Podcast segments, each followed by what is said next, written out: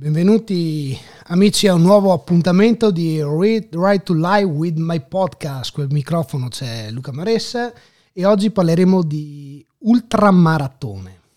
Quindi sintonizziamoci sulla giusta frequenza d'onda e diamo un benvenuto e un saluto a William Baroit. Benvenuto William. Ciao a tutti, buonasera, ciao Luca.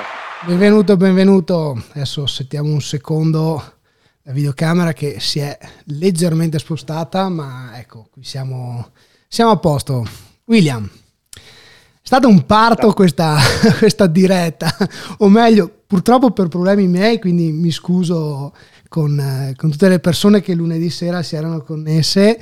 E come dicevo prima, William, mi sembrava questa sera, qualche minuto prima di connettermi, mi sembrava di essere all'esame delle superiori, della, una tensione, una paura di sbagliare, che qualcosa andasse storto, che voi non avete neanche idea. Però insomma ci vediamo, ci sentiamo, i feedback ci sono, quindi vuol dire che la gente eh, ci sente, quindi direi che è ottimo.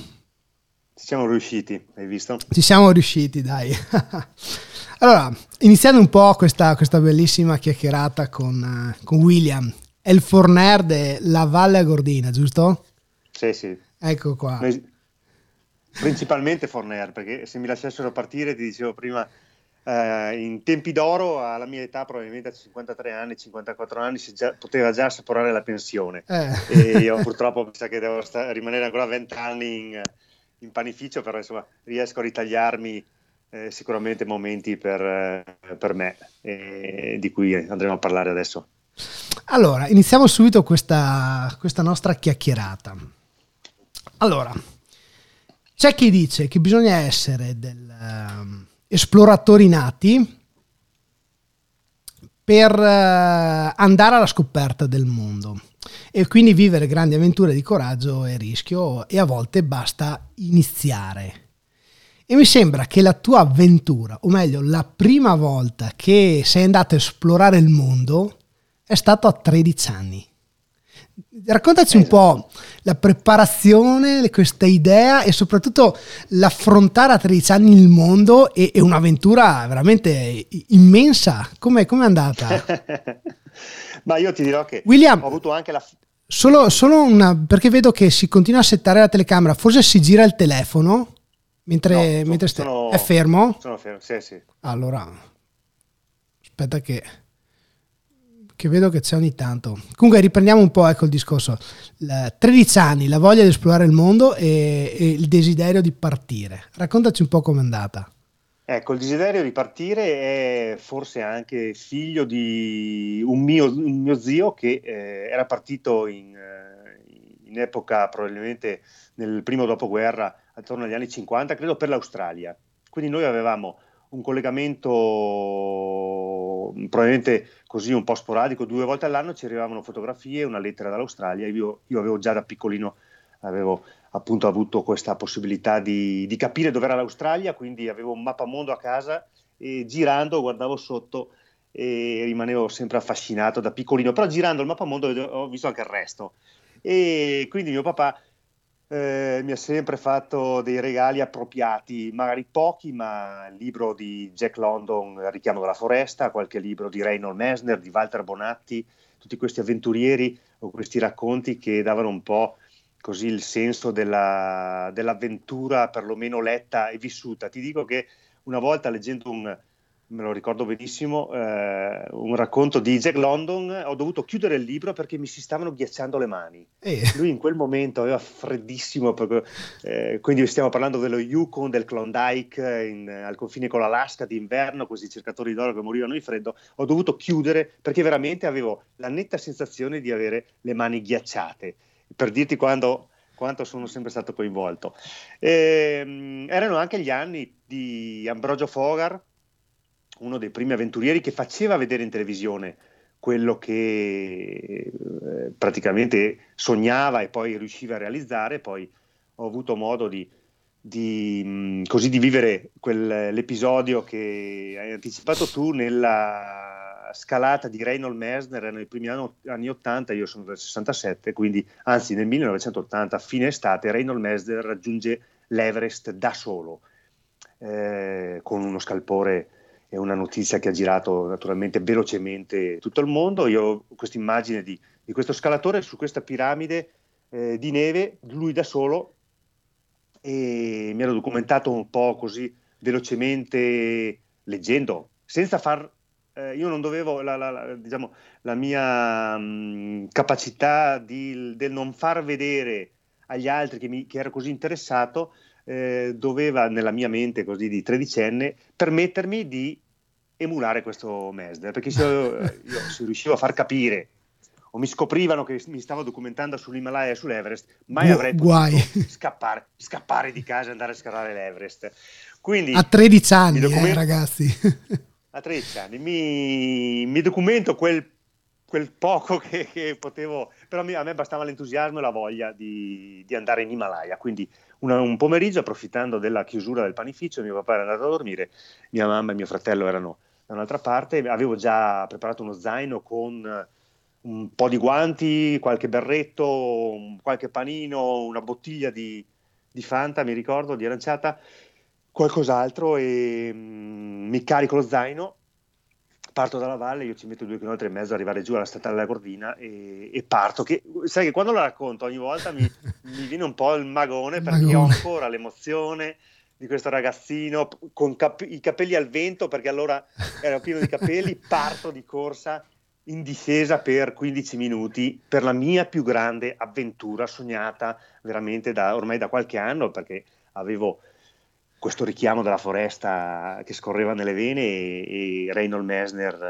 eh, mi aveva dato la possibilità eh, di sognare. Ma ecco... Eh, premetto che qua, qualche giorno prima Reynold Messner lo vedo dal vero però, era ah. stata quella la molla che, che mi ha fatto scattare appunto la possibilità, perché finché li vedevo sui giornali, sai, vabbè, però credo in una manifestazione, una serata organizzata o a Belluno o a Feltre, sai che non mi ricordo bene, eh, mi sono fatto portare appunto da, da, dai miei a vedere questa serata magnifica di Reynold Messner che mm, faceva vedere le diapositive all'epoca e raccontava, quindi io lo vado là dopo la serata, lo tocco, sto omone mi guarda mi avrà detto cosa è questo qua e lo tocco, quindi to- materialmente tocco il primo mio più grande eh, eh, simbolo di questa avventura che avevo ricercato e avevo sognato fino a quel momento là. Quindi se esiste posso farlo anch'io. Due giorni dopo mi carico questo zaino sulle spalle e corro fino a... Quanti chili lo zaino? Quanti chili?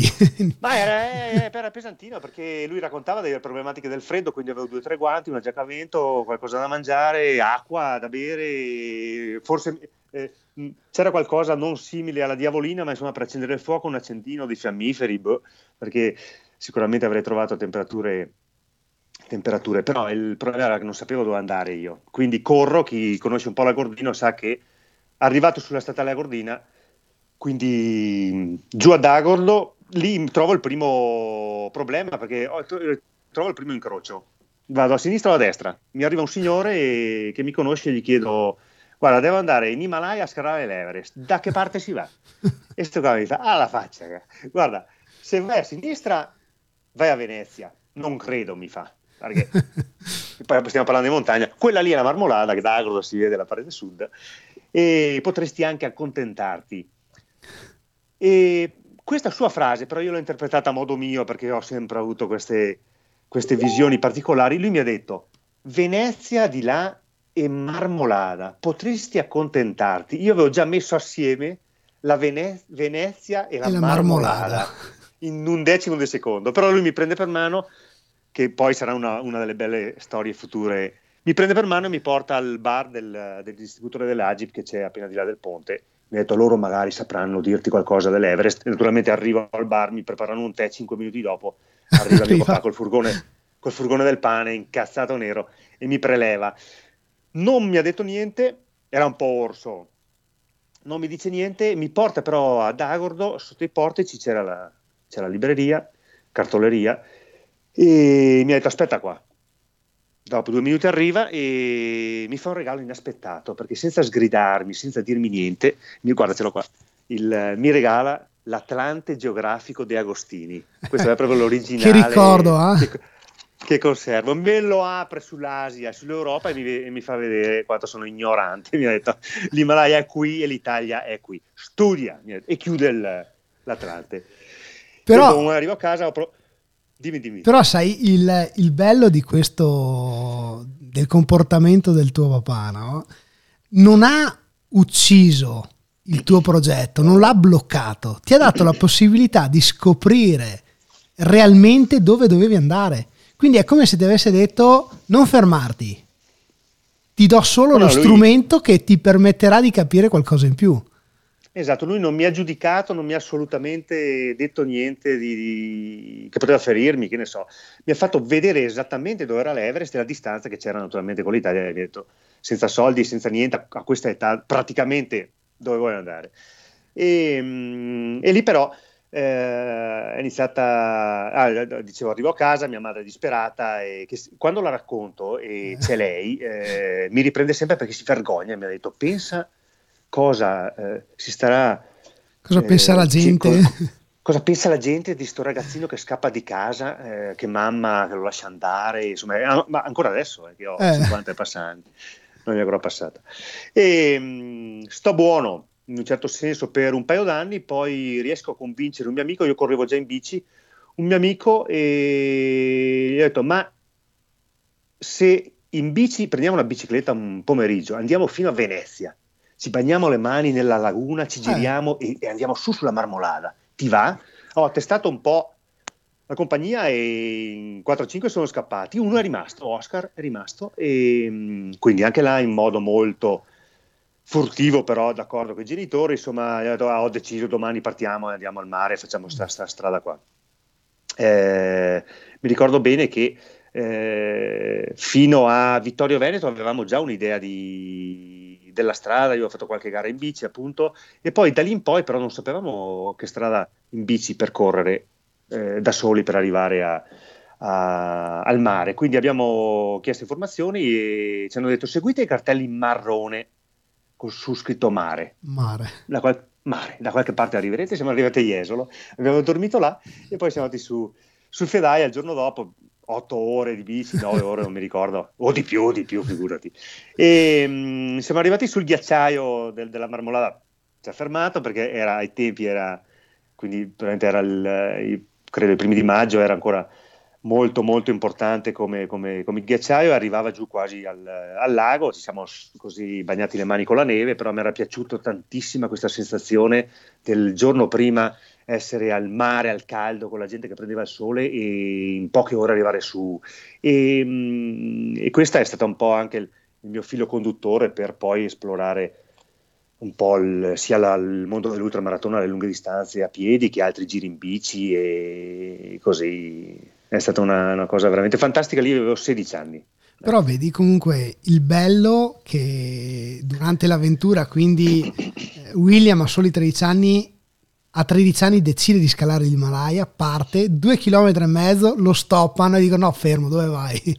E là il signore dà l'idea, guarda che se vai a destra Venezia, sinistra Marmolada. Quindi il bello è che da cosa nasce cosa, quindi il papà Ma vedi, che, è che non ti stoppa. Perché... Eh perché effettivamente da un punto di vista della semplicità della cosa è nato un, il mio mondo, eh, da, quel, da, quell'esperienza, il mio mondo inteso proprio come, come concezione dello sport, come voglia di, di, di, andare in giro, come voglia di esplorare, di capirmi anche, tante vivere. cose, insomma, a me, me vivere alla fine. Vivere. Bravo. Live. Esatto, esatto. Ecco, intanto eh, arrivano i, i, commenti, i saluti, quindi i complimenti Ciao a tutti. A William.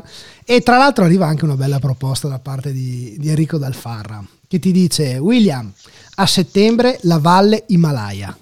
Visto che Venezia e, e la marmolada è fatta... Se, se, Enrico sa che si mette in testa certe cose, poi gli gira un messaggio magari domani con Google Map, o se non me lo gira lui anche tra l'altro, ecco. con quei chilometri e quanto ci si impiega.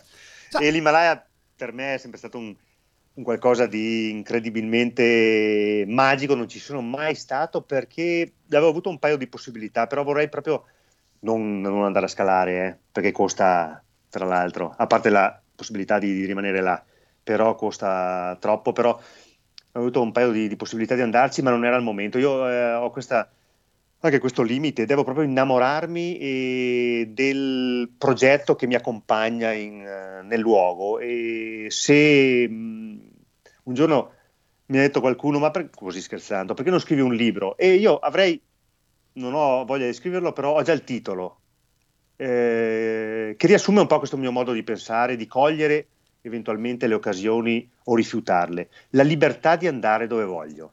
La libertà di andare dove voglio. Bello. E anche quando voglio. Quando voglio io, io vado, cioè nel limite del possibile, eh. però questo Himalaya io vorrei affrontarlo. Quando arriverà il momento probabilmente ci andrò in Nepal a correre o a camminare che ne so. Ma abbiamo Però... detto che da cosa nasce cosa?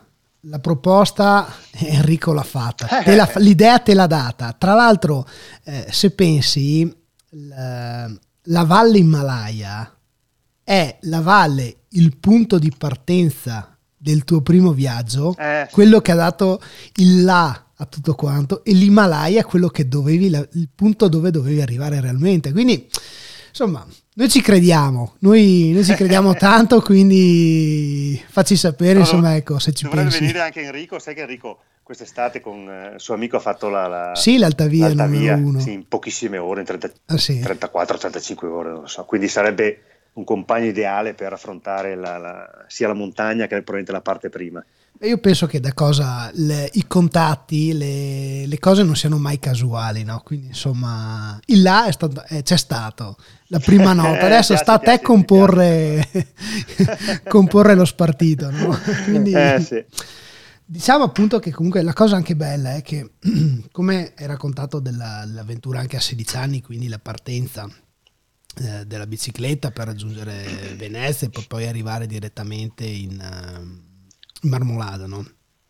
Diciamo anche che eh, non è necessario spostarsi di chissà quanti chilometri per, uh, e prendere chissà quali mezzi per vivere una vera avventura. E tu di avventure ne hai vissute veramente tante.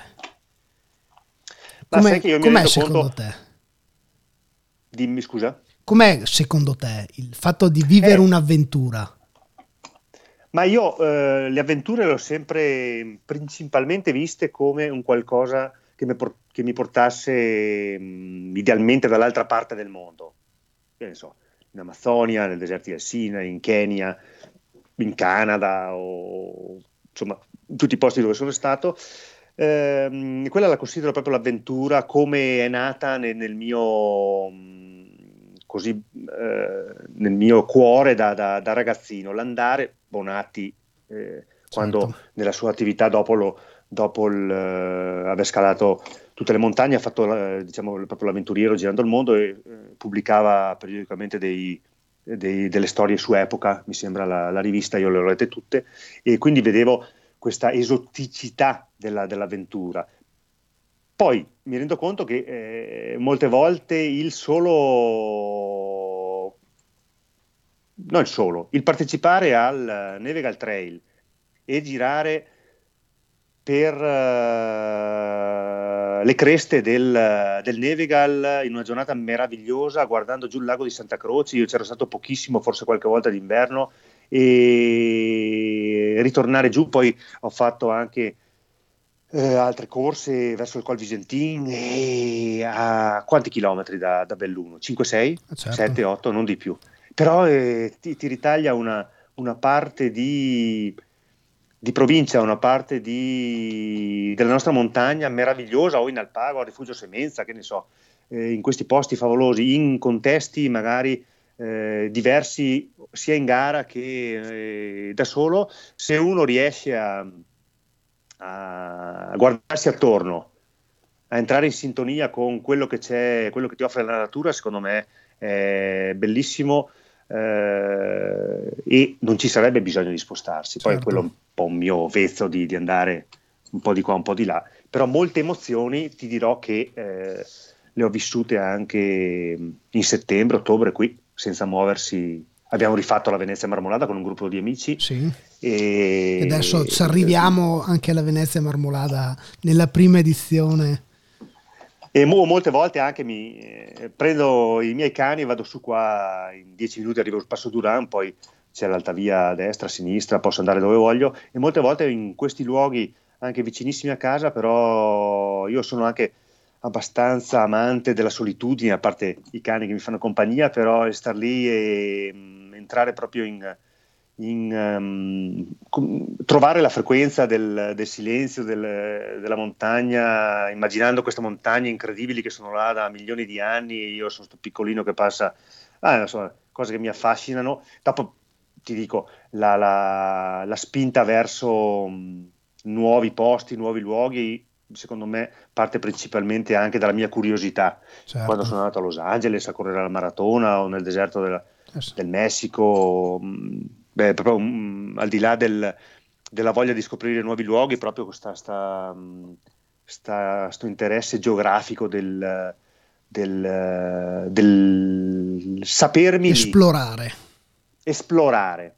Quando sono andato in Amazzonia, ne parlavamo l'altra sera, eh, ormai vent'anni fa, eh, prima l'abbiamo so, eh, sorvolata in parte, eh, credo per un'ora e mezza, solo alberi, verde, verde, verde, verde, alberi, alberi, alberi. Dopo 4-5 giorni ero lì in mezzo, quasi praticamente da solo, perché la gara, queste gare, tra l'altro le ultramaratone, quelle un po' estreme, eh, danno il via 50-60 eh, atleti, non, magari non di più, quindi mi ritrovavo in mezzo, io avevo la visione aerea dell'Amazzonia o la visione che avevo visto sull'Atlante e ritrovarmi lei in mezzo mi dava una, una, una carica meravigliosa eh, che ritrovo però effettivamente anche qui molte volte, non sempre se sono distratto da, da, mille, pensieri, da mille pensieri, però la, il riuscire a, ad apprezzare sia lì che qua secondo me è un vantaggio. Uno dei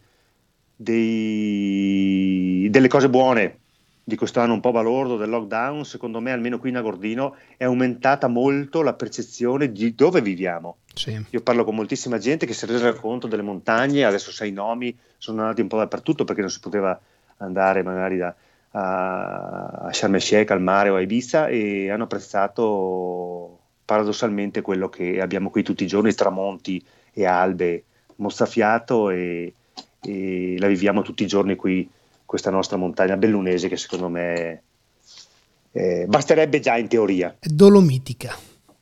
Eh, figurati, sai, infatti prima hai detto una cosa molto bella a livello personale. Eh, hai parlato del fatto della solitudine, del girare le, le montagne locali da solo, no? per avere un po' di silenzio, per, per vivere la natura. E forse è quello che ci sta, tra virgolette, passando il messaggio anche questa pandemia, no? il fatto di riscoprire quello che abbiamo qua, senza dover eh. per forza sempre andare a cercare quello che è, è distante, quello che è fuori. No? E anche il fatto di comunque di, della, della, del bisogno di, di sentirsi, di, di ascoltarsi esatto. nel silenzio della natura, no? quindi quello molto bello.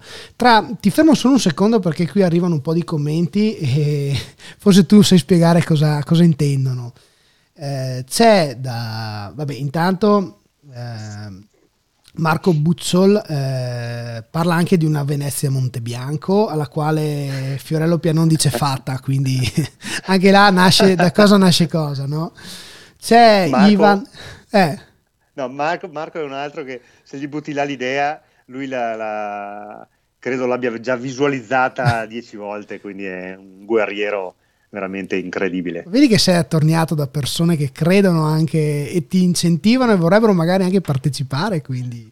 Poi c'è anche Ivan D'Alta che parla di una latina defanta, eh, quindi eh, forse qualche aneddoto al quale si aggiunge anche Elvis Secco che, di, che, parla di una macchina bruciata. E forse questo sei te. Guarda, lascia che te, la, che te, la, racconti. Allora, noi, noi ci siamo avvicinati. Noi parlo con, con Marco Buccio, sì. con Elvis eh, e poi con Ivan. Insomma, eh, ci siamo avvicinati alle, alle, ultra, alle gare lunghe.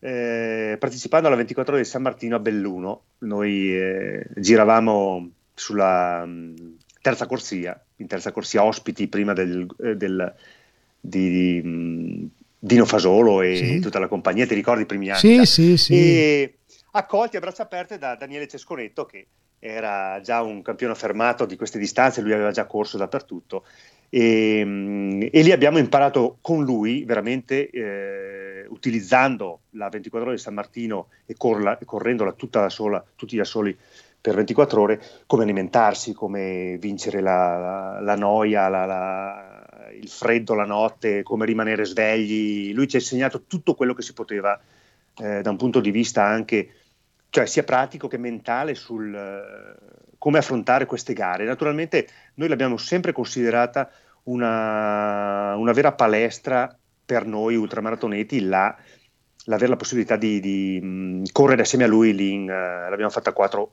o anche 5 anni con lui sempre al, al, comando della pattuglia, ti ricordi le interviste eh certo. di notte, queste cose qua.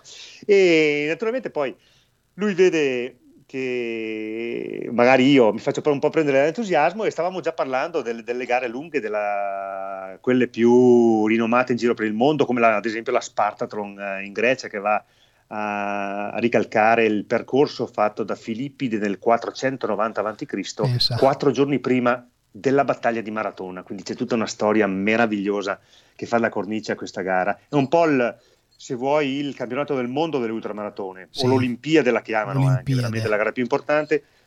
Ci accedi con delle qualifiche, quindi noi eh, con Elvis eh, ci siamo impegnati e ci siamo qualificati per questa gara e eh, Daniele Cesconetta c'era già stato, lui era un veterano anche di questa meravigliosa e durissima gara veramente incredibile e mh, mm, lui un po' scherzando, un po' ce l'ha buttata là e mi ha detto guarda che la gara in sé eh, come percorso e come mh, mm, atmosfera non è che offra molto, tu hai questa possibilità di andare a fare la gara più importante del mondo in Grecia, però tu sei abituato, me lo dice sempre, vivi nelle Dolomiti, patrimonio dell'UNESCO, non aspettarti cose meravigliose. D'accordo che parti, la, la, gara parte da Atene alle 6 di mattina sotto l'Acropoli e lì è una meraviglia, però dopo basta, insomma, c'è il canale di Corinto e non aspettarti nulla, più. Anche, tra, nulla di più. Tra l'altro, dopo la montagna, perché si scala anche una montagna, il monte Partenio, questo Filippide è andato su e,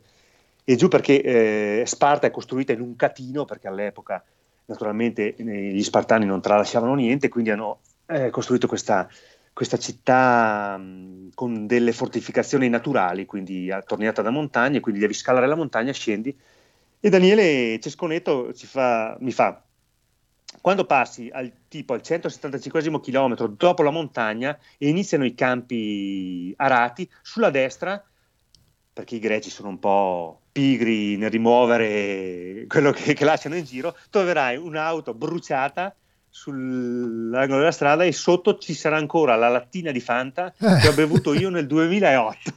No la lattina non l'ho vista, ma la macchina era lì. Sì. E era lì, era lì.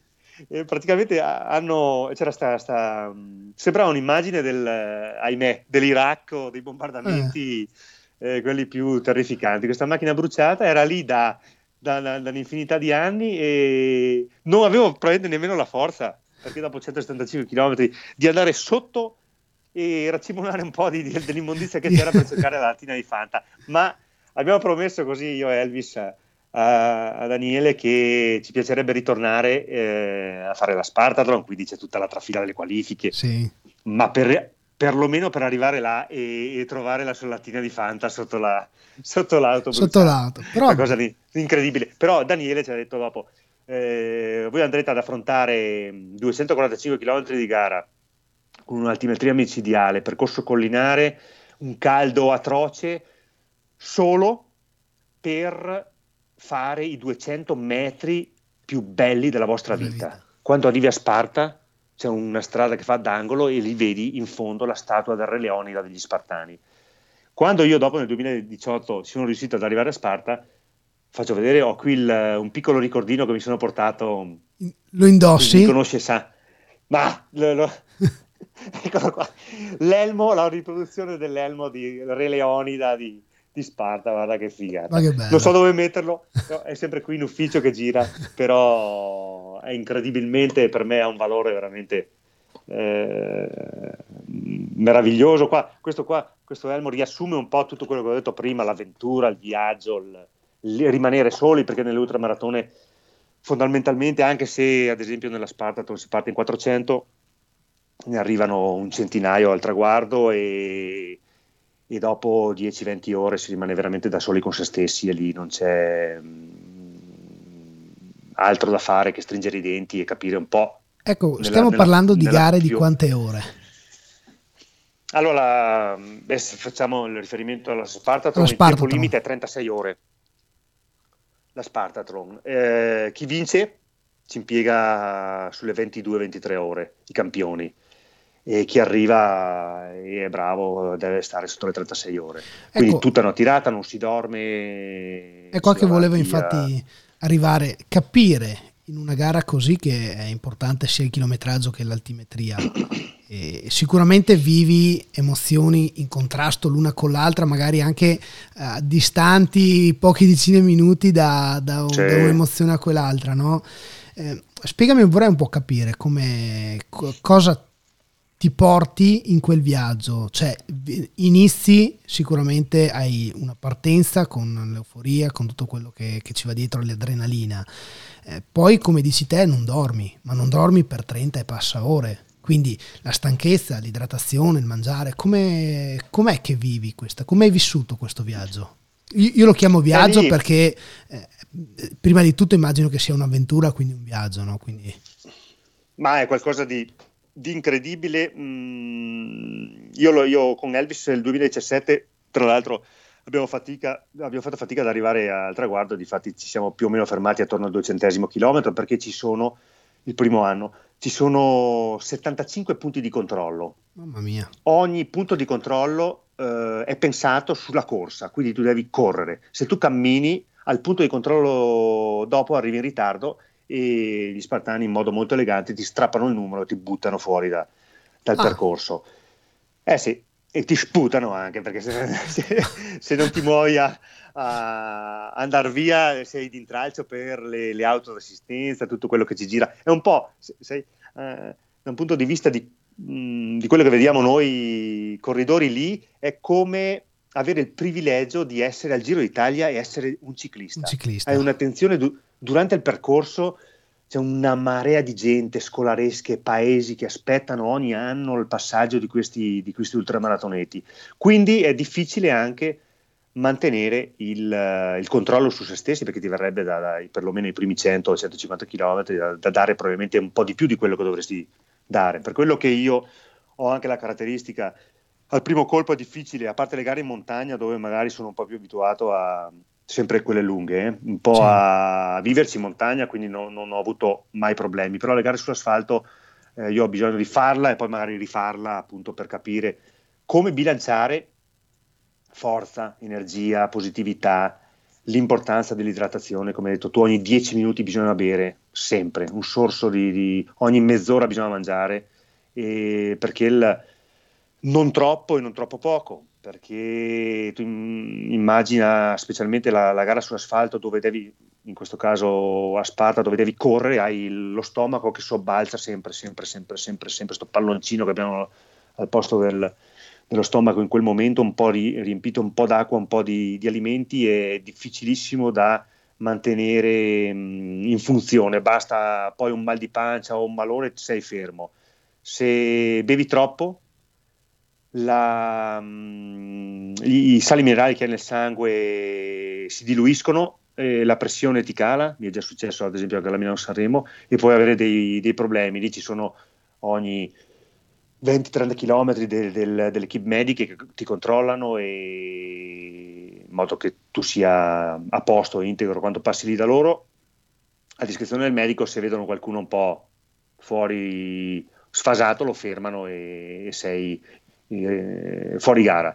Deve, devono arrivare veramente quelli un po' più da un punto di vista eh, atletico più forti eh, e mentalmente più capaci di sia di soffrire che appunto di tener conto di tutte queste sensazioni. Per quello che secondo me l'abitudine alla solitudine, che dicevamo prima, certo. aiuta molto perché lì devi eh, rimanere veramente concentrato su te stesso. Eh, non sono permessi mh, telefonini, non è permessa la musica, e, proprio per rimanere nello spirito olimpico greco, certo. sai, l'essere minimal a tutti i costi. E, e lì sei messo proprio al, alla stregua. Tu trovi il, io ho trovato un William disperato che dopo 5 minuti magari si riprendeva, ma non avevo capito perché.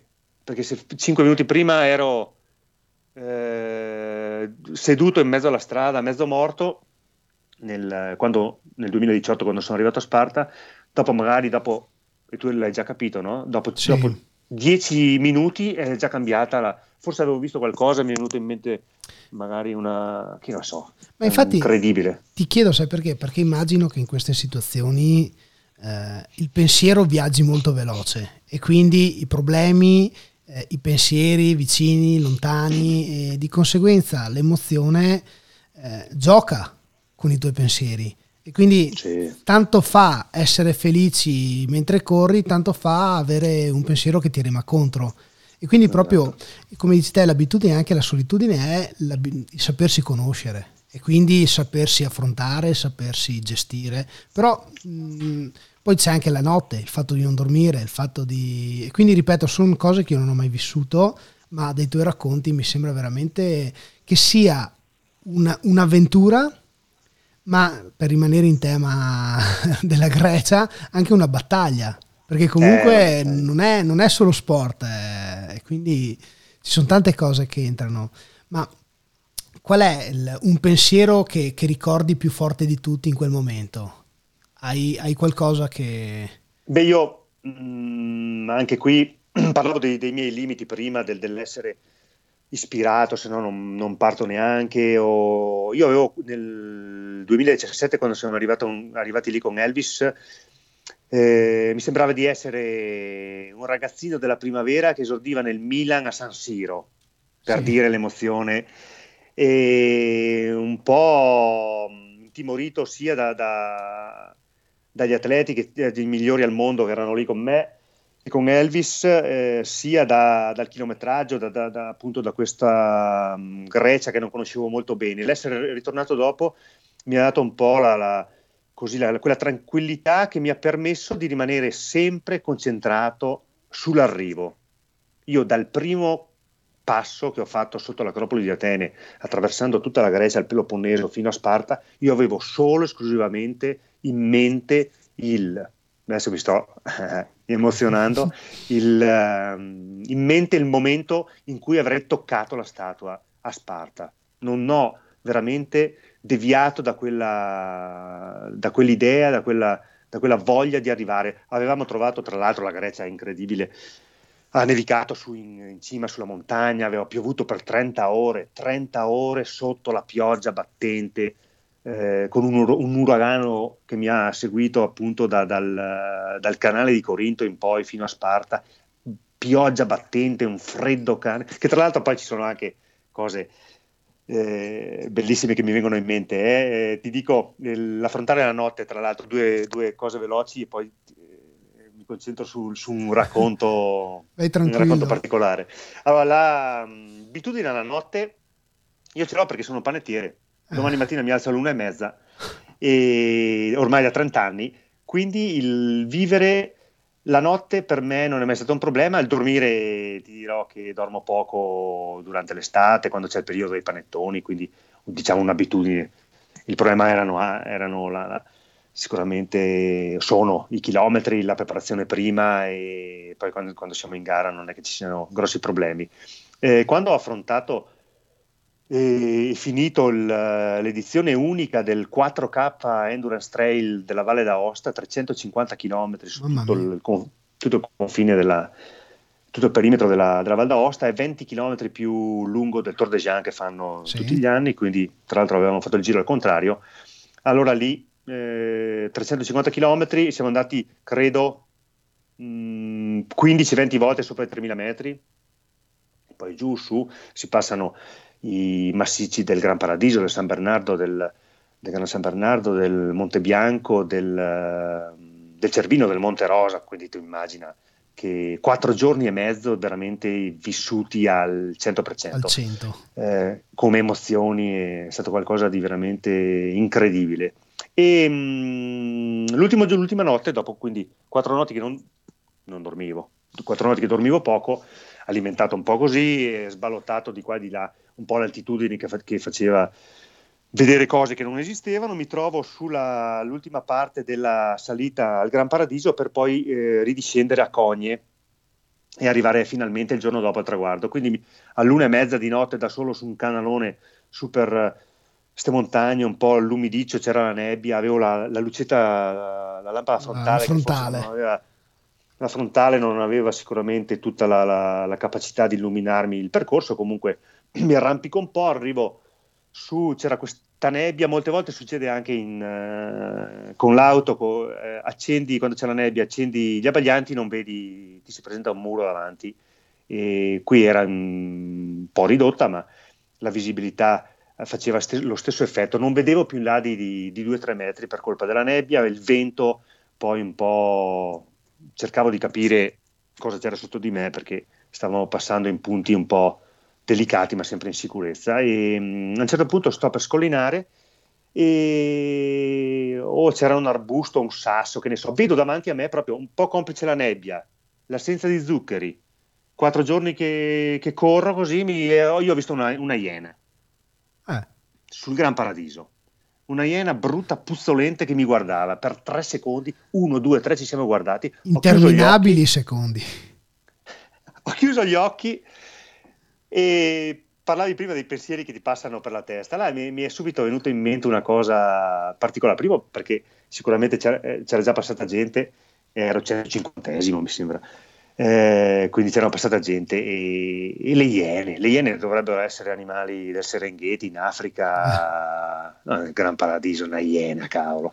E quindi apro gli occhi e non c'era niente, non c'era niente, la nebbia si era diradata nel raggio di 100 metri, io guardavo, non c'era nemmeno l'ombra né niente. di un animale, di, di, una persona, niente, era sfumata sta, sta nebbia, sta, sta sta, sta iena, però cacchio, l'avevo vista sta iena.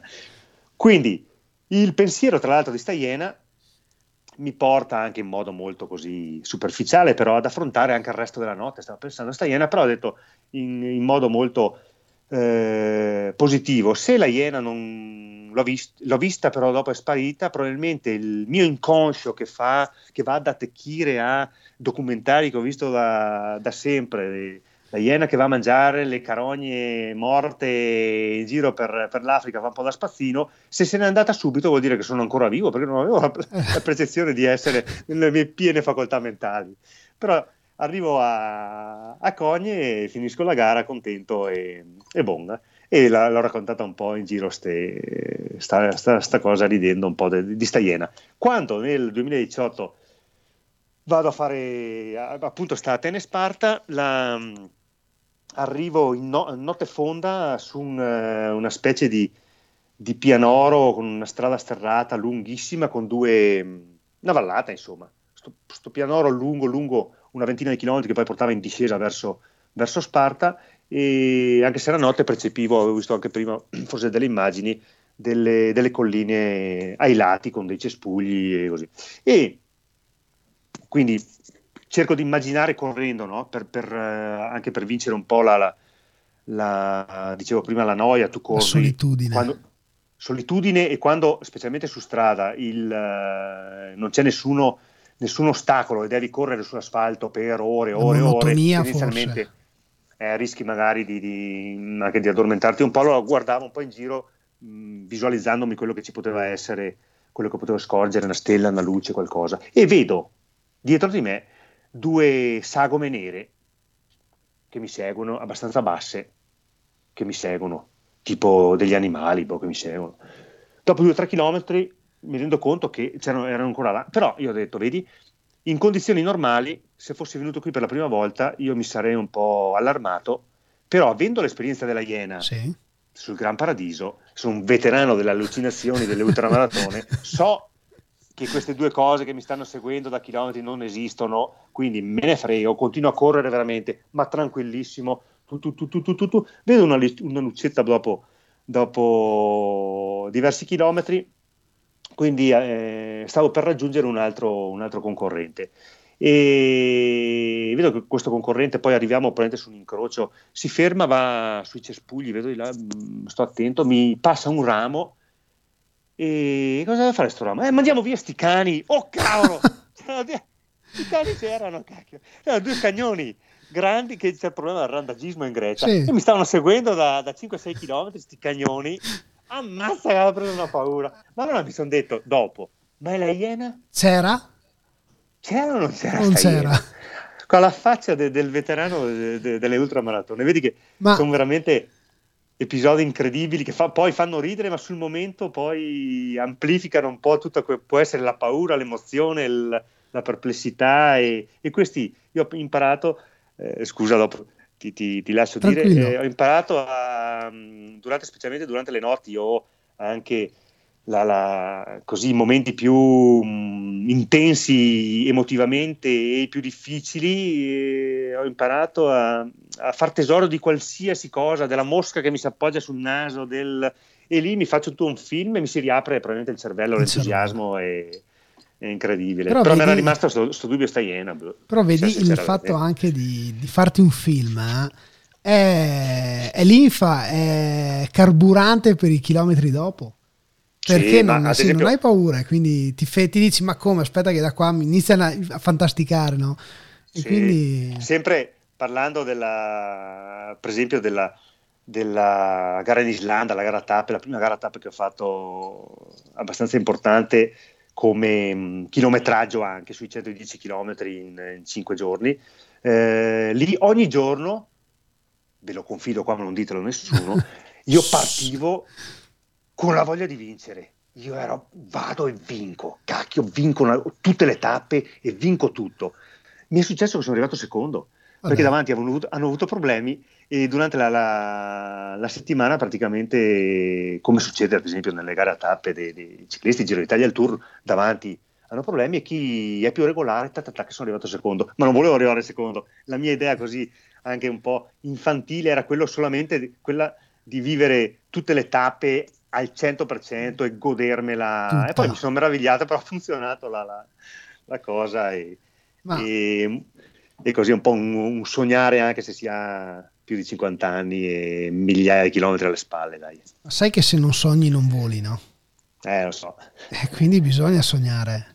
Eh, perché sì. sennò si, si, si, diventa grandi, non è più bello.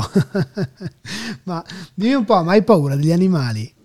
No, no, no, no, Perché ecco, quando mi hai parlato della Iena, di questa visione, non mi ricordo, ma c'era un film uh, visto in questi ultimi mesi in cui dicevano, forse era proprio, forse era un documentario di montagna, che parlavano delle alte quote, delle allucinazioni e via dicendo, no?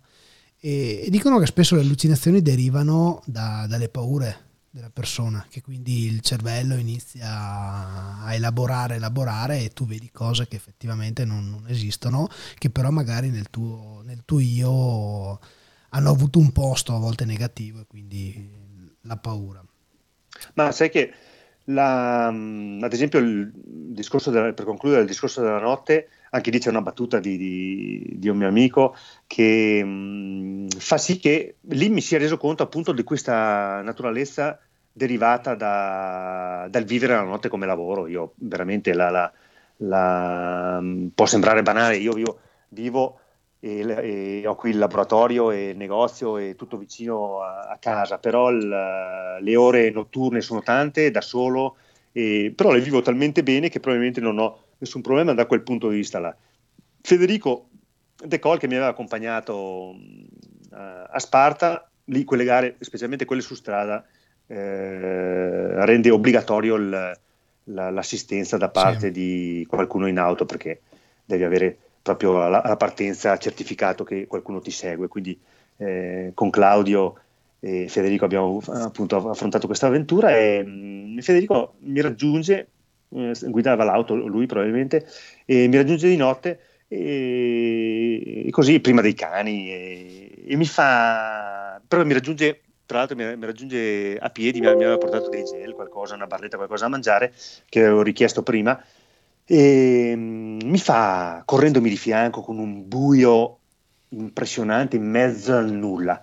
Ma William, ma non hai paura del buio? Eh, Quindi, ore e ore e ore corri da solo al buio. Ma hai paura di cosa? È del babau. Federico, il babau sono io, gli ho detto.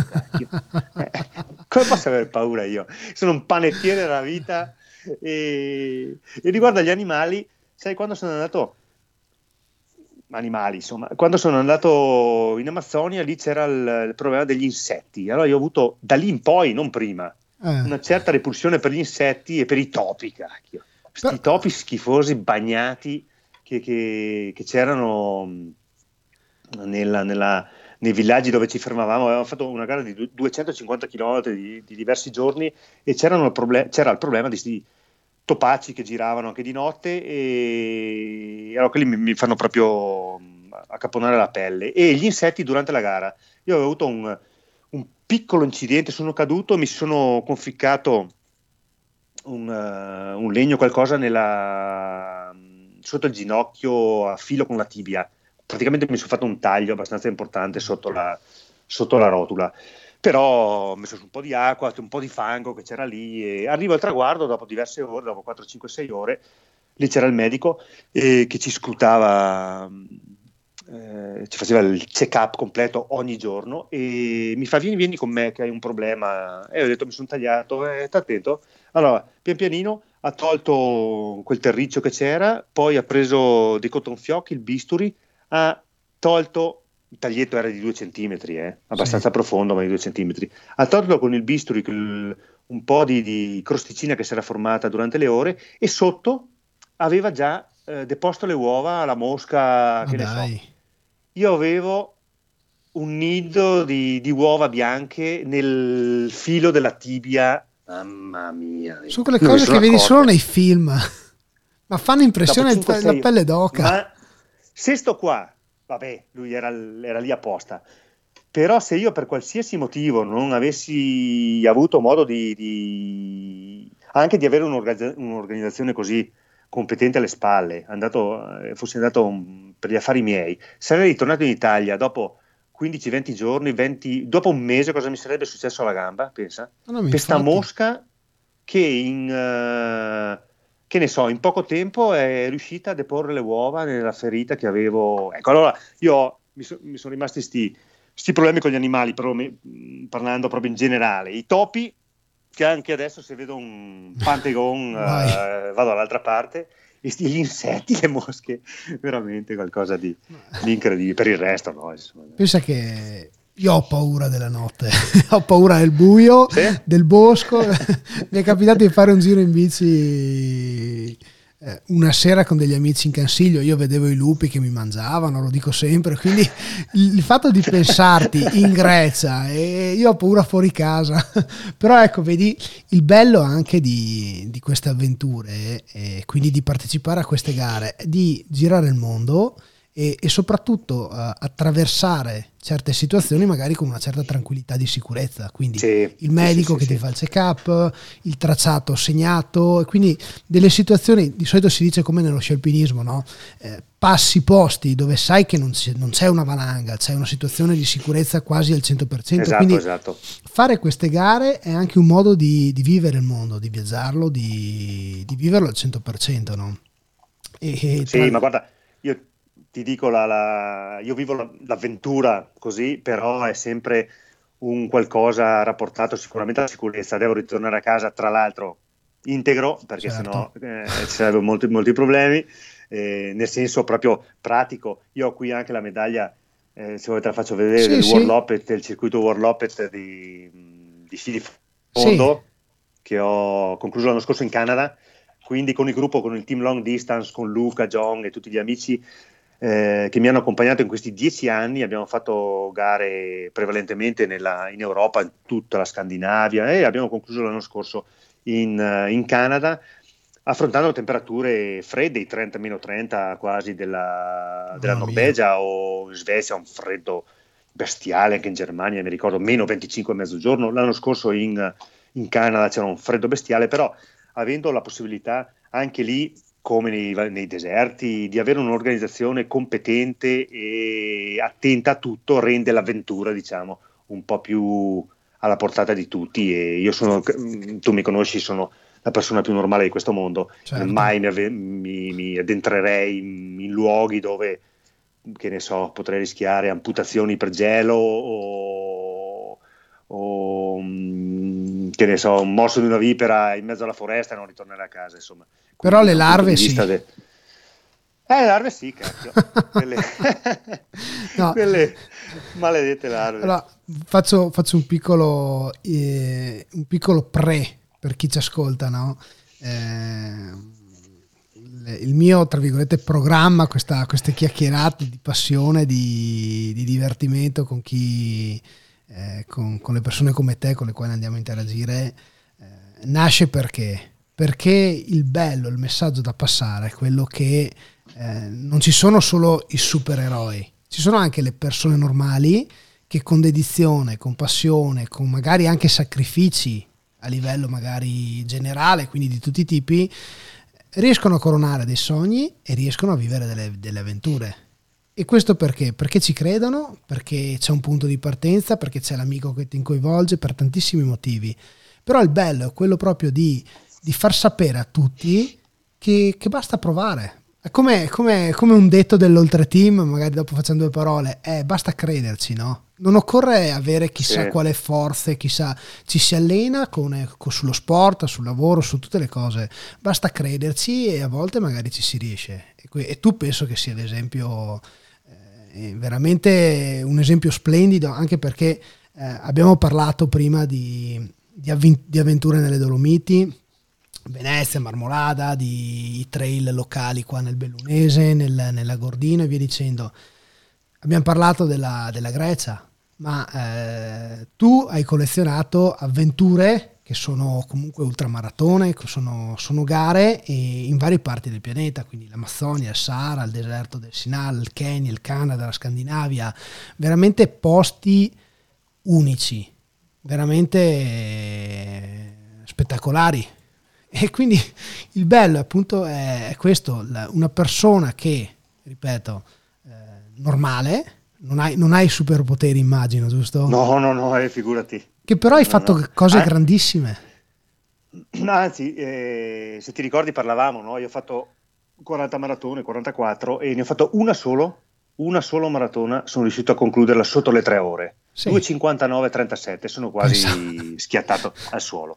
Quindi ho una, una, adesso una maratona la faccio in tre ore e mezza, eh, impegnandomi naturalmente, quindi sono abbondantemente nella media le gare eh, dalla velenosa al trail alla trascivetta arriva a metà classifica, non è che, che, che abbia doti di velocità o di potenza, però magari nel, nell'avere questa...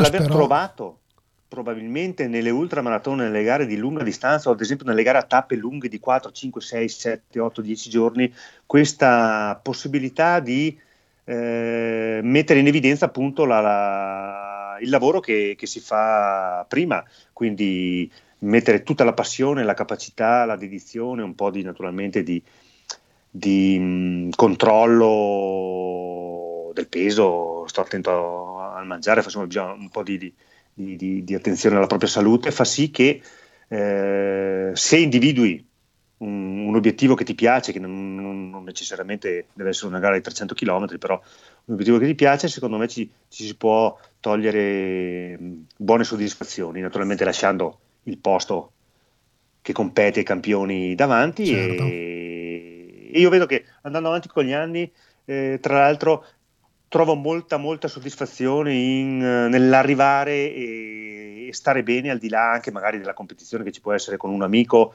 nelle nostre gare o mh, mm, fare il tempo migliore del, dell'anno prima o mh, mm, ci sta, però da un punto di vista proprio della gratificazione personale andando avanti con, uh, i, sia con i chilometri che con, uh, che con le idee mi piace proprio ritagliarmi questa particolare mh, esperienza personale mia che ogni volta, in ogni gara, mi, mi regala qualcosa e mi, dà, mi, dà, mi, arricchisce anche da un certo punto di vista della, della conoscenza, delle persone, degli amici, il gruppettino che abbiamo eh, fatto eh, nell'ultima volta con la Venezia Marmolada è stato fenomenale, l'amicizia che ci lega da sempre con eh, Daniele Cesconetto, con Elvis, con Ivan, eh, con Marco, vedi, e queste, secondo me, le, mm, secondo me, le gare dove la fatica eh, mentale e fisica supera di, di, di gran lunga quella,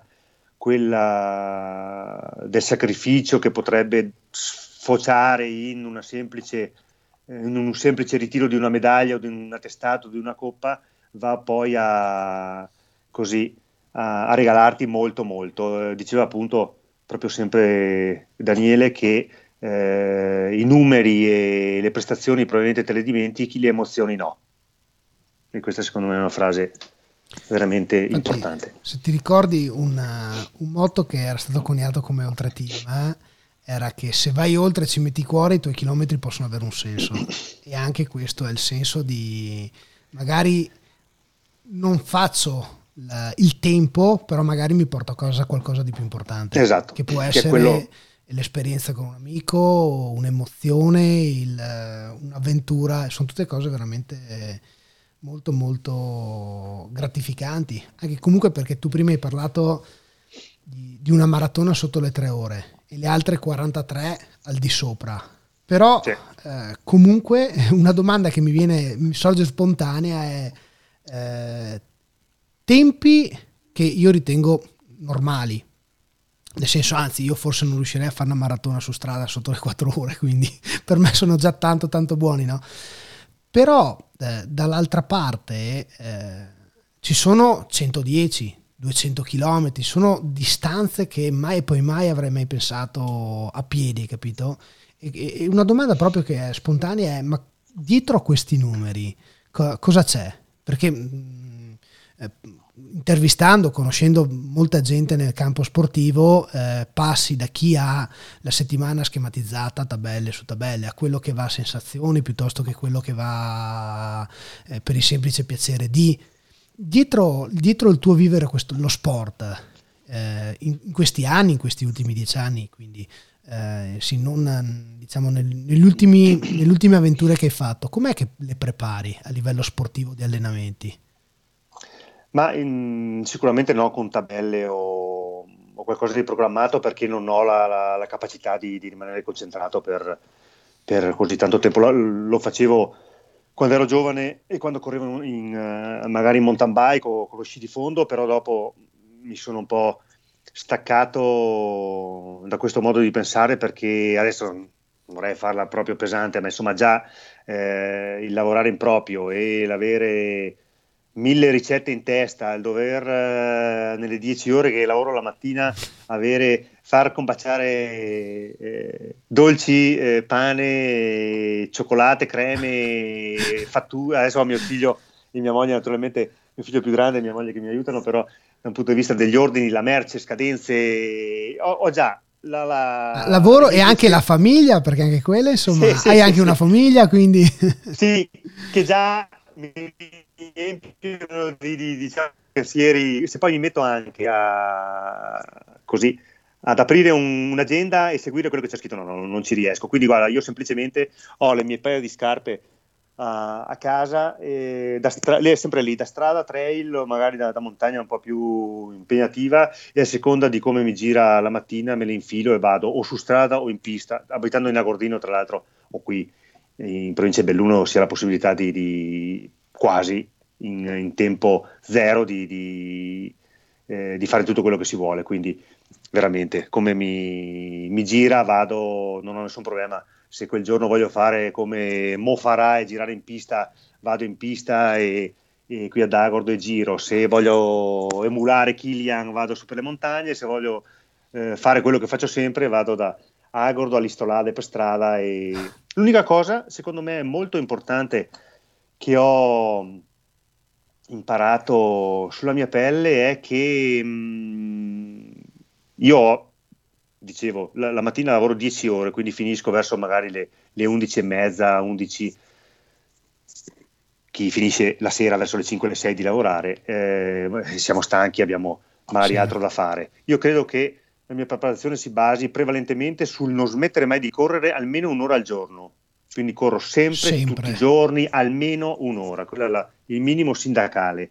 Eh, per ovviare al discorso, qua vi insegno un piccolo trucchetto della pigrizia, della stanchezza, deve, devi essere più veloce del tuo cervello. Ecco. Nel senso che io sono ancora vestito da panettiere che mi sto già infilando le scarpe da corsa, non ci penso, mi bevo un caffè e via di corsa, quindi devo essere più veloce di quello che potrebbe essere poi il, l'istinto di sopravvivenza che mi dice no dai dai cavolo. C'è il divano c'è Netflix eh, dai. siediti, esatto, siediti là. Accendi il telefonino e guarda un po' cosa è successo. Vado via un'ora via. tutti i giorni sempre.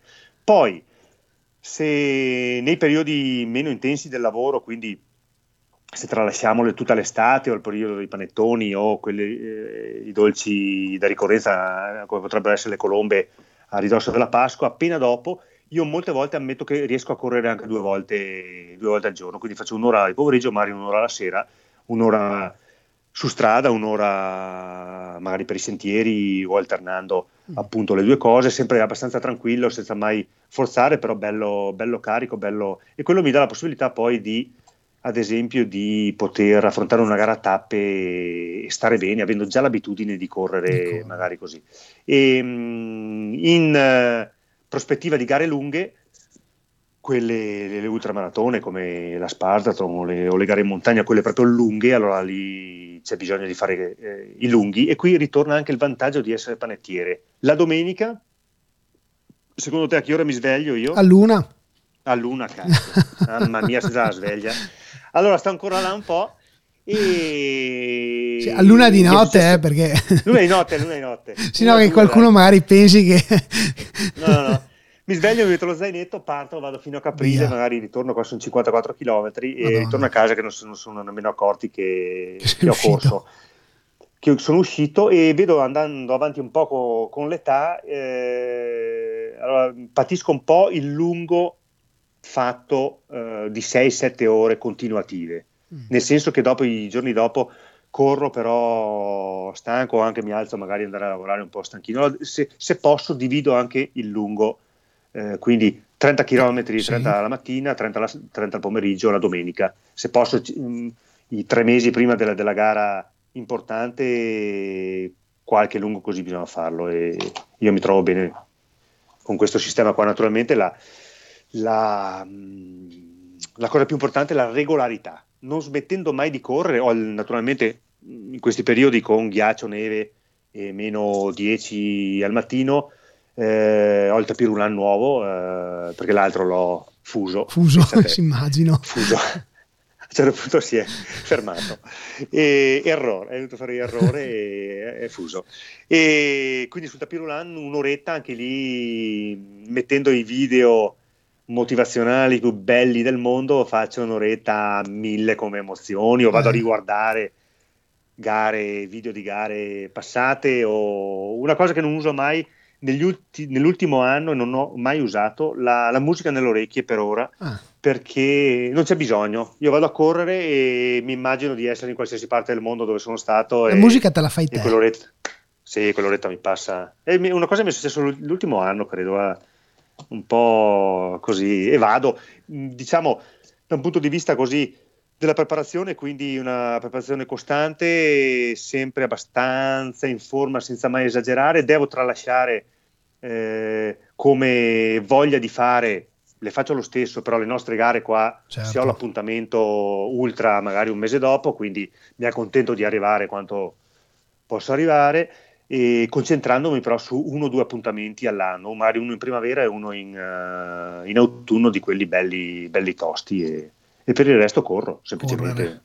Ma ecco, eh, visto che comunque quotidianamente fai attività eh, a livello fisico, quindi a livello di infortuni, eh, più fortuna o più prevenzione da parte tua? Ma prevenzione credo. Prevenzione. Io infortuni non ne ho. Sì. L'ultimo infortunio, un problema che ho avuto al 2015 alla 9 Colli Running 200 km a, a Cesenatico su salite ai pantani fatta, eh, c'è sì. la versione ciclistica noi abbiamo sì. fatto la versione di corsa è una delle classicissime dell'ultramaratona e lì ho avuto un problema al ginocchio perché mi sono esplose le scarpe avevo le scarpe da maratona e, e contattando di scarpe mi ha detto guarda che su un percorso così un paio di scarpe da maratona eh, non è che possano garantirti solidità e ammortizzazione perché sono progettate per la maratona, non maratona. so se lo sai. Mi ha detto, eh. dice ci sarebbe stato bisogno di dopo, ho capito, di, magari di cambiarle anche.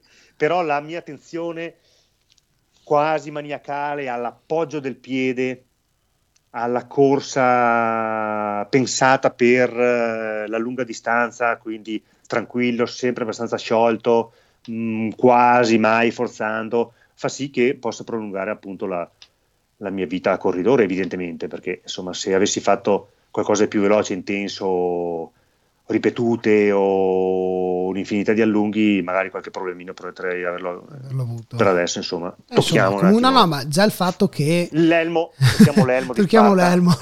no, ma già il fatto che, che, tu mi abbia detto prevenzione, non fortuna, vuol dire che comunque c'è un'attenzione, è una cosa molto positiva. Sì, sì, sì.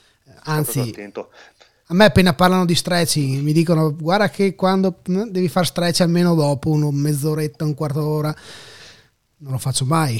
quindi, nel senso, per te quanto è importante lo Neanche stretching? Ah no, ecco niente. dicono, no, no, no. dicono sempre, guarda che per la prevenzione sta attento all'attività.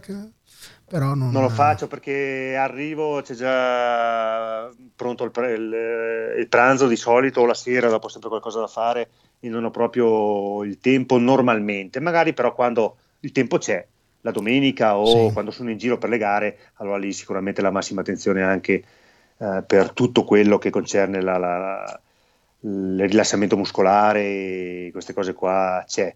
La, la, la particolarità principale, dicevo, il, per quanto mi riguarda, è l'appoggio del piede, sia su strada che sull'asfalto, è fondamentale. C'è un, un bellissimo libro, Born to Run, sì. o un documentari sui Tarahumara che corrono con i sandaletti, eh, lì non ci sono scarpe ammortizzate o niente, quindi eh, c'è la possibilità, io ho visto in giro moltissimi con eh, le scarpe a drop zero, quelle sì. le Altra o, o, le Top, insomma quelle più minimal che fanno cose meravigliose da anni.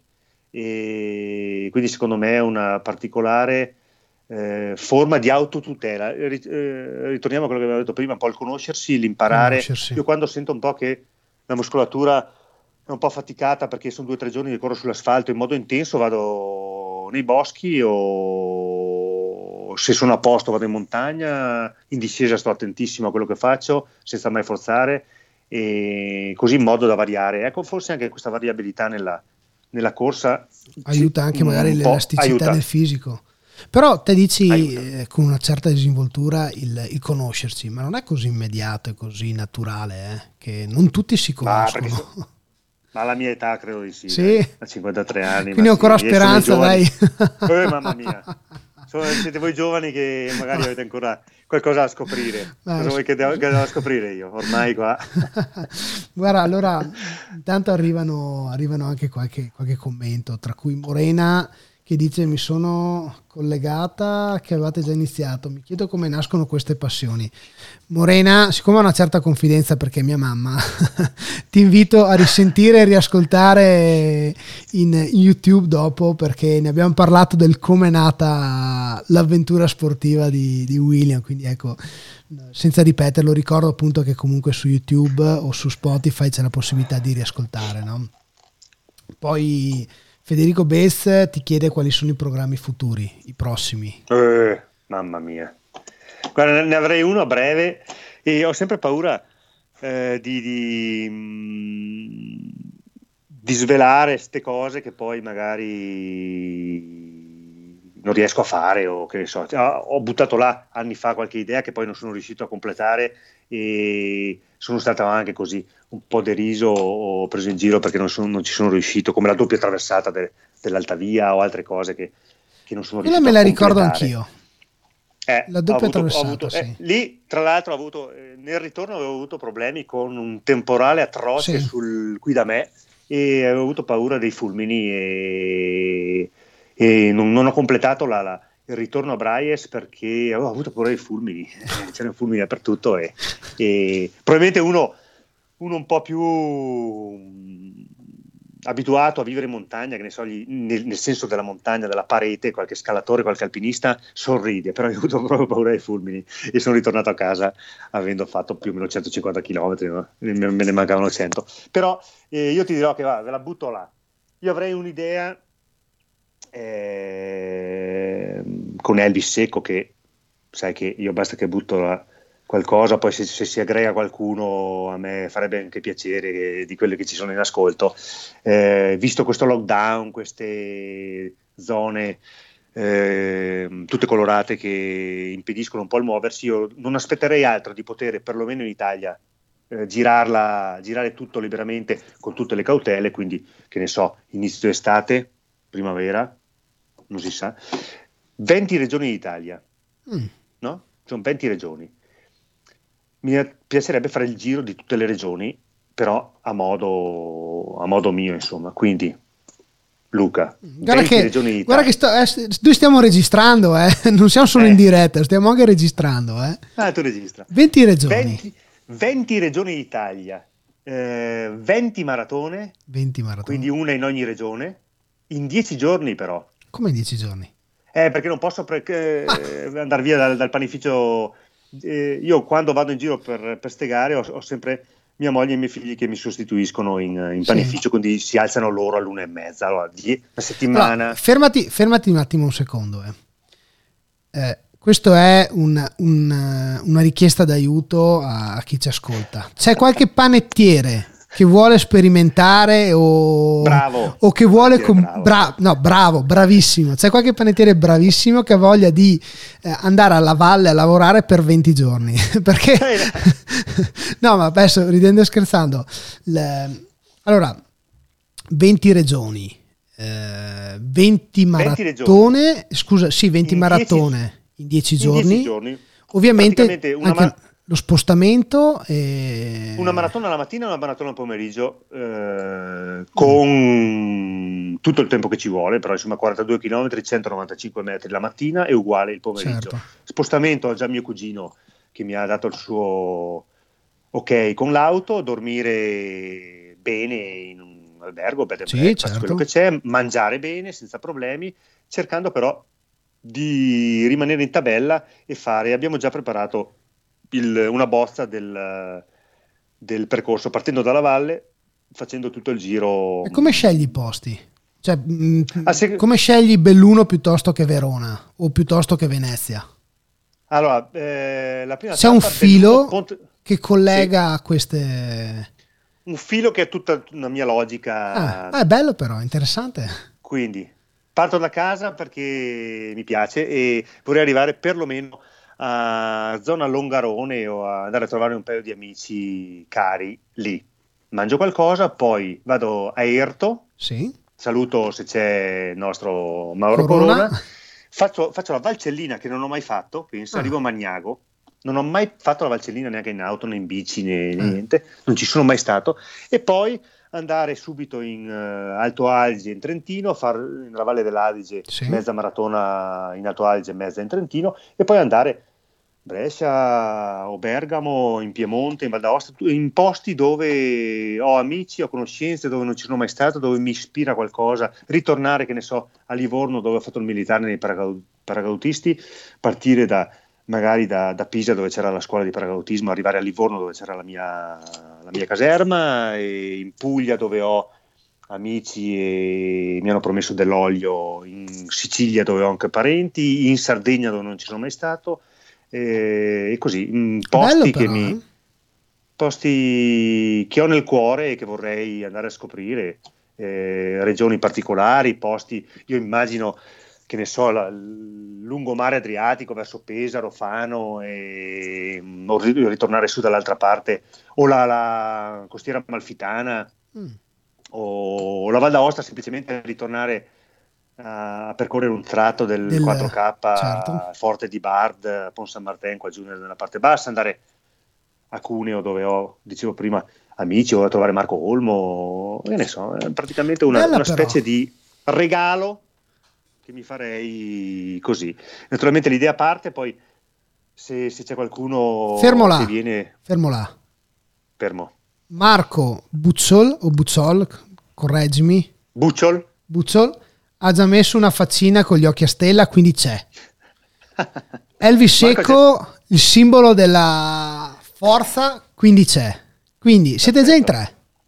Ecco, vedi? Vedi, vedi? vedi? Perché la poi il, il bello sta appunto nel, nel, riuscire a coinvolgere anche gli altri, perché se, se la, la, parte così mh, teorica è anche facilissimo buttarla lì, poi bisogna riuscire a, a correre anche queste maratone. Bisogna, Però secondo me, insomma, dai. Bisogna riuscire l'idea... sicuramente a correrle e penso che su questo esatto. non hai problemi. Però penso che si possa creare eh, una situazione molto piacevole perché nei posti in cui vai eh, col tempo ovviamente, nel senso con una certa preparazione a livello mediatico e così, eh, hai anche la possibilità di avere un seguito sicuramente. Quindi sì. penso che sia una, vedi, un'avventura molto ma molto bella. Però la mia diciamo riservatezza, timidezza, dai, nell'esporre molte volte queste cose è proprio sbilanciarmi nel, nel senso eh, poi de, del, del, creare aspettativa, perché siamo umani, parlavamo prima di infortuni, e se il quinto o sesto giorno mi esce una sciatica o mi sloga una caviglia perché non sto attento dove è e sono fermo, de- si va a deludere un po' la parte. Però ti faccio diciamo, una domanda che io ho questo Dime. foglietto no, che mi preparo nella settimana prima in modo da avere un po' di dati e poi a penna rossa io segno. Adesso che mi parli appunto di beh, si va, va, a morire un po' l'aspettativa, c'è un dispiacere se non si riesce a fare così, no? Però, Ma non mio, eh? No, Magari, no, no, però de- sicuramente, però a un certo punto... Sto guardando. A un certo punto però... Sto guardando... Eh, ho la batteria, scusa Luca, devo, sì. devo trovare una spina per... Vai tranquillo, vorrei... questo è il bello, parla, parla. bello del live e anche quello di, di tutte queste cose. No? Il, il, fatto, dimmi, dimmi. Il, fatto, appunto che, che quel, il concetto che hai appena espresso, no? una domanda che mi ero segnato qualche decina di minuti fa è l'abbandonare un'avventura, una gara, un progetto nel mentre in cui lo stai facendo, più sconfitto o più conoscenza di sé? più conoscenza di sé. Allora... Senz'altro. Io credo che l'aver abbandonato, eh, ad esempio, una Milano-Sanremo quando stavo per uh, morire quasi, dalla stanchezza ah. al 258 chilometro. E ti fermo subito, così ti puoi collegare a e... una domanda fatta da Moreno Follina proprio sulla Milano-Sanremo che richiede se la ritenti. Quindi, visto che sei entrati nel, nel discorso, prosegui, grazie. Eh, L'anno scorso, eh, l'anno scorso, ero iscritto e avrei voluto ritentarla quest'anno anche, però non si sa, credo, adesso vediamo se slitta, se slitta anche quest'anno, se l'annullano, non si sa ancora. Però quell'anno l'essere riuscito a fermarmi un attimo prima che mi facessi male. Io avevo la netta sensazione degli organi interni che, che non funzionavano bene e un'altra anche mh, vicissitudini, diciamo che avevo avuto anche in allenamento, mi sono fatto venire a prendere perché dopo 70-80 km ero veramente in grossa difficoltà, è stato un po', l'ho sempre considerato anche un po' un mio limite, il uh, dire no, basta, da adesso in poi non vado più per, uh, in giro. Però uh, forse è stata un po' la, la, mia salvezza da un punto di vista sia dell'entusiasmo che della... Mh, del rimanere integro, integro fisicamente. Io non, non, mi sono mai spinto al di là di quello che la, la, la mia, il mio istinto di sopravvivenza mi, mi permetteva in quel momento. No, non sto scherzando, eh, perché no, veramente no, molte volte si arriva a un limite di fatica e insopportabile e molte volte ci si è, riesce a sbloccare. E mi è successo però in più episodi di, di provare questa sensazione di, di, di essere sull'orlo di, qualcosa di, brutto. Dai. brutto. Allora, mi sono fermato un attimo Però prima vedi... e, la, e, la, settimana dopo correvo per la Gordino tranquillo e beato. Senza... Però vedi anche il fatto appunto del, dell'abbandonare una gara, un progetto, cioè è una presa di conoscenza uh, molto importante perché sai che sei arrivato in quel momento finito, ma non, non, è appunto come dice, non è una sconfitta, è arrivare a casa con qualcuno, forse con un bagaglio di, più importante che, la, che, che magari averla terminata in quel momento, no? Beh, parlavo dei, dei fulmini sul, sì. eh, sul, gruppo del Talvena qui, lì ho, mi sembrava che se dovessi andare avanti ancora per qualche ora e mezza quel temporale con praticamente nessuna possibilità di ripararmi con quei fulmini senza fermarmi lì in quella casera che ho trovato e poi ritornare indietro veloce eh, mi avrebbe dato veramente problemi. Io non volevo rischiare di morire, adesso non volevo esagerare. Sì, sì, no, beh, ma eh, sono Però, cose già successe anche qua vicino. Eh, purtroppo, sì. purtroppo, sì. purtroppo Sai sì. che dopo abbiamo anche apparecchiatura elettronica addosso e sì. non volevo appunto rischiare. E due giorni dopo c'è stato puntualmente qualcuno però che me l'ha fatto notare, è venuto a farmi i complimenti perché avevo fallito in modo anche... Sì, però Così, però forse grazie anche magari... l'ignoranza, hai capito di non... Uh, forse o, o, l'ignoranza o comunque anche, tra virgolette, passami il termine, il, il prendere anche coscienza che forse hai fatto la scelta giusta. Ma io ero convinto cioè, quindi... in quel momento non avevo voglia di stare là a spiegare sì, sì, sì, tutto. In quel momento, per la mia cultura che ho del, del, del, del, vivere in montagna e trovarmi in determinate situazioni o anche alle Milano-Sanremo, l'essere lì sul fianco della strada eh, con una temperatura corporea probabilmente di 2-3 gradi più bassa del, del solito, con un battito cardiaco che non andava su, con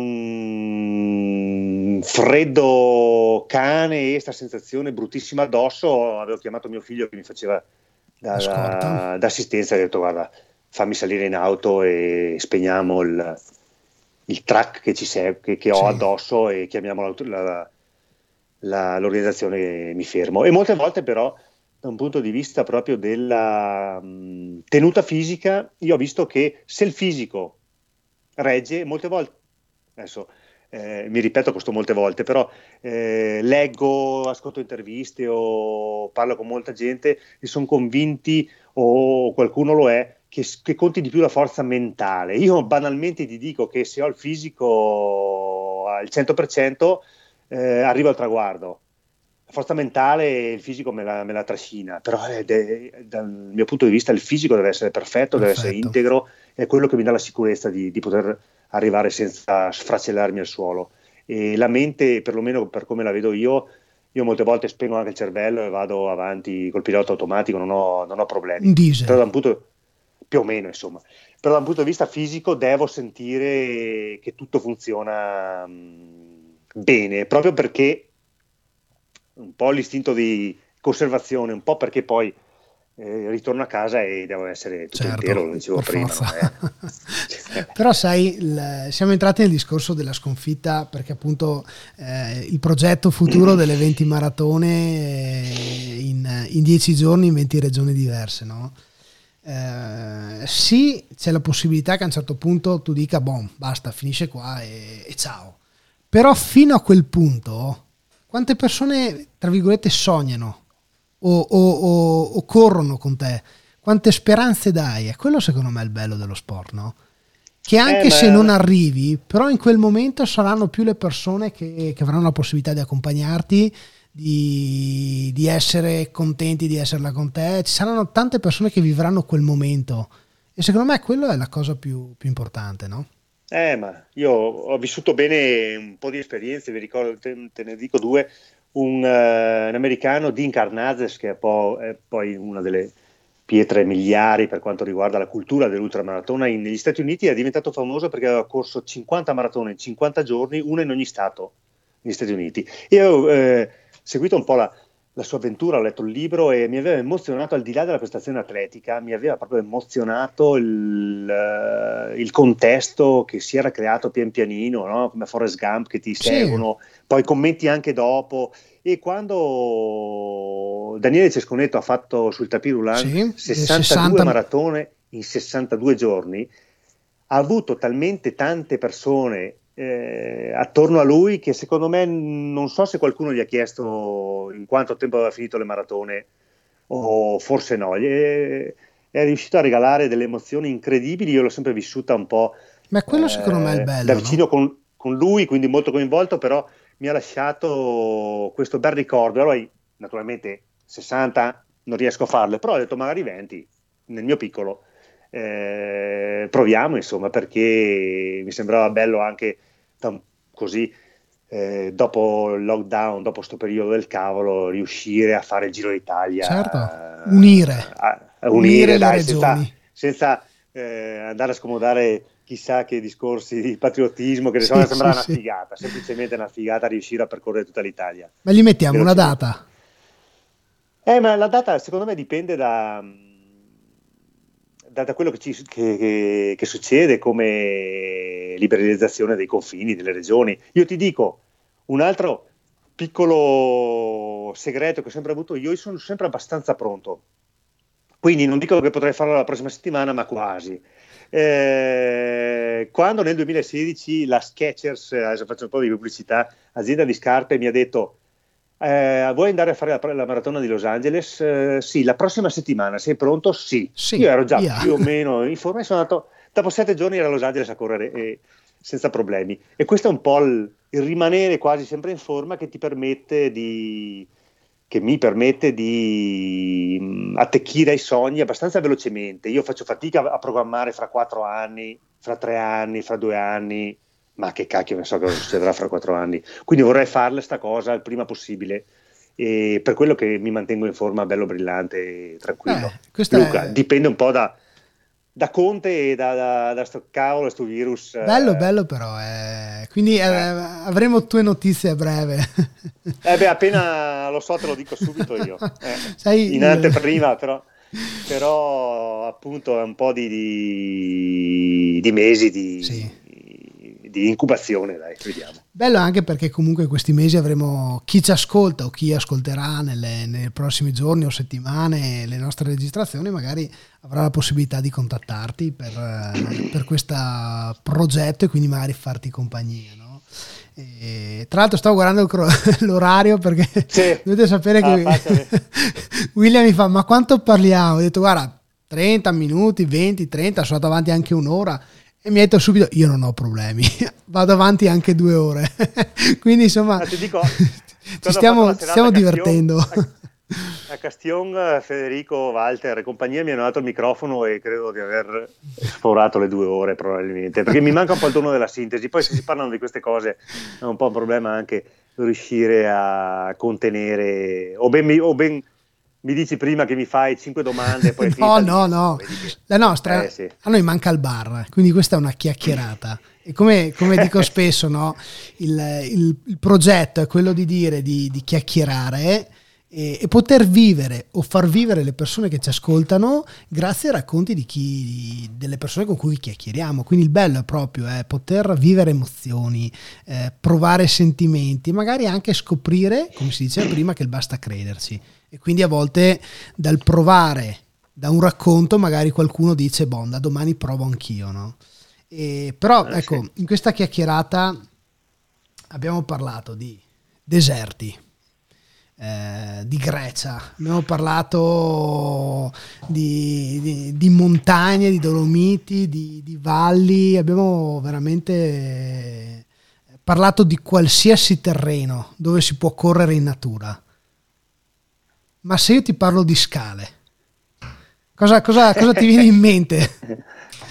Scale nel senso di scale di casa, no? Quasi. Mi viene in mente una, gara fenomenale che ho fatto l'anno scorso con Runner's World, rivista a Milano, che mi ha, che mi ha invitato la, la, la, vertica sull'Allianz Tower. C'è 1444 scalini, credo, all'interno del grattacielo a bomba in 7-8 minuti, non lo so nemmeno 7 minuti? Ma, 8 cioè, minuti. Quindi a, a, a, a tutto.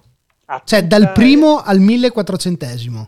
Esatto, come un missile è stata un'esperienza incredibile perché mi sembrava di essere in un frullatore all'interno sulle scale di servizio e, um, è tutto Poi... bianco a parte dei numeroni che segnano i piani e a un certo punto mi sembrava di essere risucchiato in un frullatore fino su, fino su in cima. È stata una gara veramente incredibile perché fa parte del circuito mondiale delle, delle vertical nei grattacieli a New mm. York, nell'Empire State Building, alle torri eh, in Malesia, le, le, le, gemelli, le torri gemelle, quelle alte 800 metri, a Dubai, insomma un circuito incredibile. Lì c'erano i 5-6 migliori specialisti al mondo che ci hanno messo veramente un, un'inerzia riverso, boom, velocissimi e, e c'era un montepremi anche tra l'altro importante, il campionato degli italiani, l'antidoping, insomma una gara veramente strepitosa da quel punto di vista là. Il ricordo era, è stato meraviglioso anche perché la, eh, l'accesso a, a, quel tipo di grattacieli a Milano è riservato esclusivamente a chi ci lavora, a chi ci, non chi ci abita in quel caso perché sono tutti uffici, quindi siamo stati una, una, mezza giornata all'interno di questo grattacielo incredibile che poi io dico di sempre di sì, eh, come a Los Angeles, come parto via, poi arrivo là, scendo dalla metropolitana, guardo su, mamma mia, e adesso io fa la gara e arriva su, cacchio. E insomma, Ma fatta. cosa passa Siamo nella scesi, testa cioè, in quei mille, niente. anche perché è un, cioè, è un numero assurdo, non è... Cioè, niente, 1400 io mi sono aggrappato ogni mh, mm, rampa di scale, naturalmente era accompagnata da, da, dalla, dalla ringhiera, come si chiama? La, la, da Corrimano. Eh, Corrimano fino su, fino su in cima, quindi mi sono appoggiato con la mano sinistra, tiravo, tiravo, tiravo, cercavo di non inciampare negli ultimi scalini di ogni piano, c'era un pianetto, la scala piano piano, scala piano piano piano, e su su su su su su su su su, su a un certo punto mi sono trovato su in cima, 46 piani credo. Però il cuore e... a mille. A mille, a mille. Sì, perché là non, cioè, non, molla un secondo, nel senso che... Non molla, non respiri perché non c'è la possibilità di avere aria in faccia, è, è micidiale, micidiale. Poi arrivi su, siamo arrivati su sul terrazzo, c'è la Madonnina, anche lì la, la coppia della Madonnina il Duomo, perché ogni grattacielo mi raccontavano che si, face, che si, fa a Milano e supera l'altezza della Madonnina, riceve in dono la coppia della, della, ah. della Madonnina. Quindi eh, la Madonnina me l'avevano già detto che c'era, quindi arrivando su e vedendo questa Madonnina sapevo che non era l'effetto Iena, che dicevo prima, la Madonnina c'era.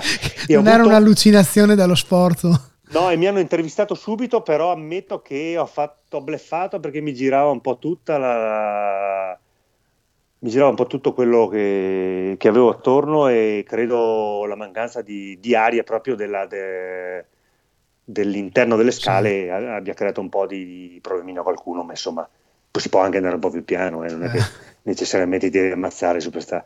però è stato qualcosa di Bello. incredibile e irripetibile, dai, la lascio là come Vertical eh. Alliance Tower come ricordo.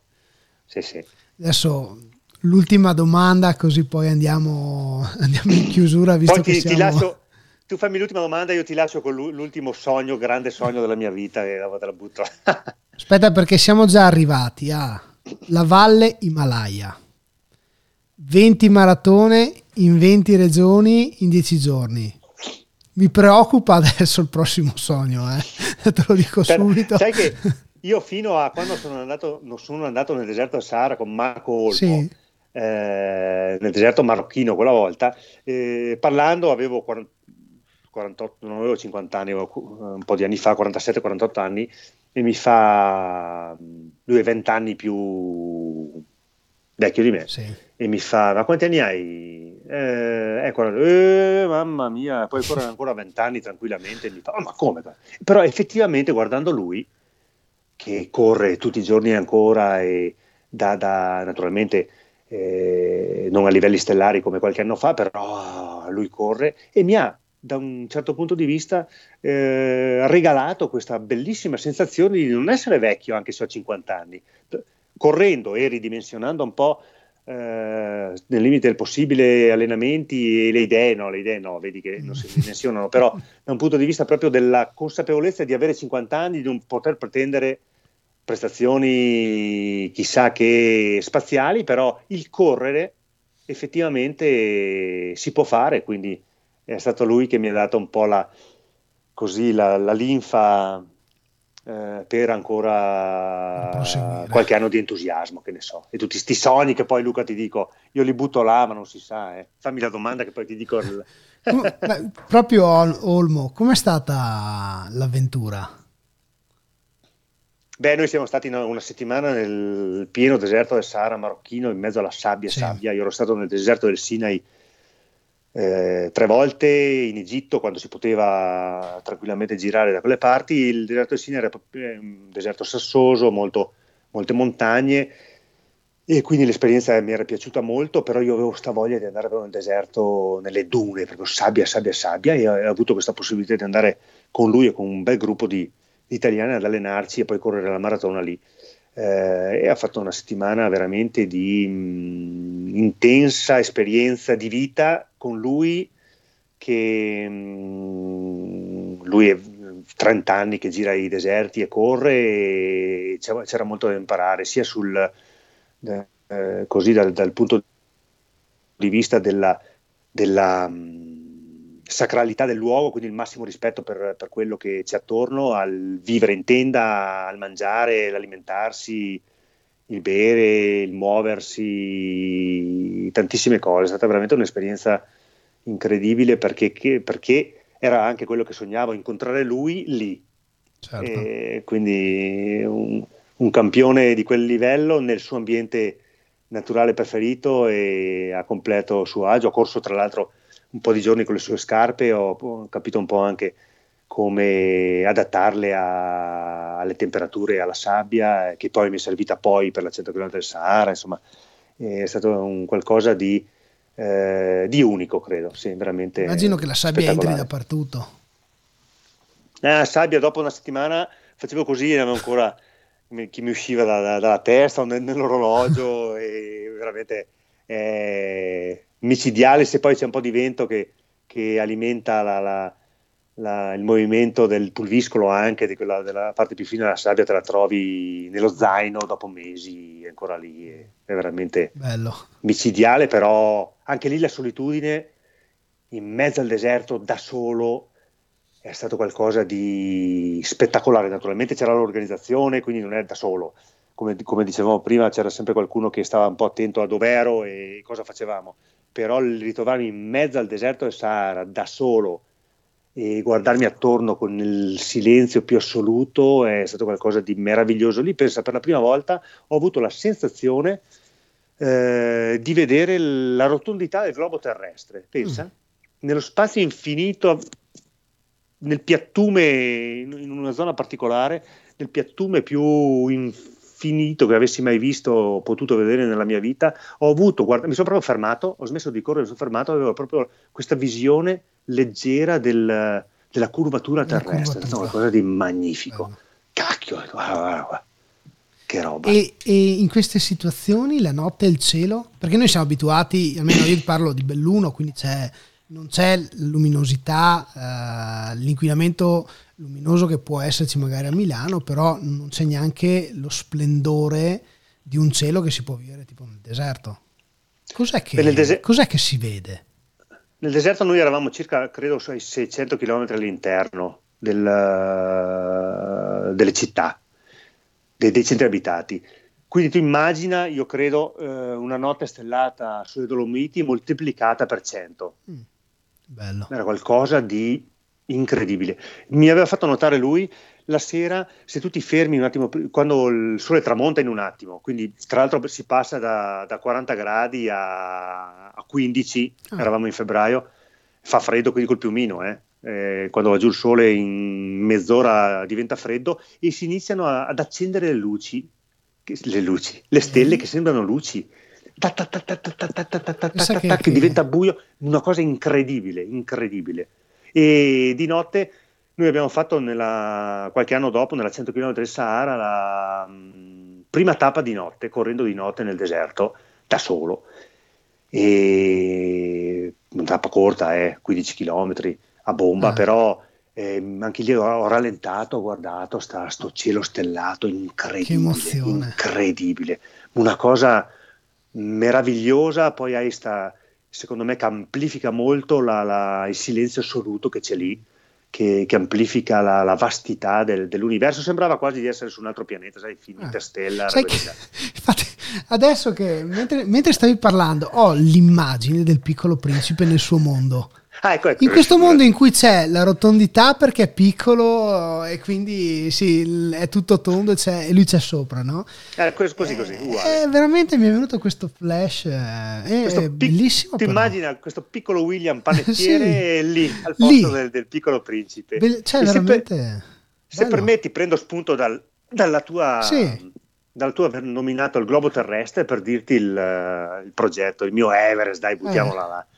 Allora, Immagina, immaginate il globo terrestre e che si possano fare, perché si, può, si possono fare, c'è un'organizzazione americana che lo fa tutti gli anni, l'appuntamento prossimo è previsto per febbraio del 2022.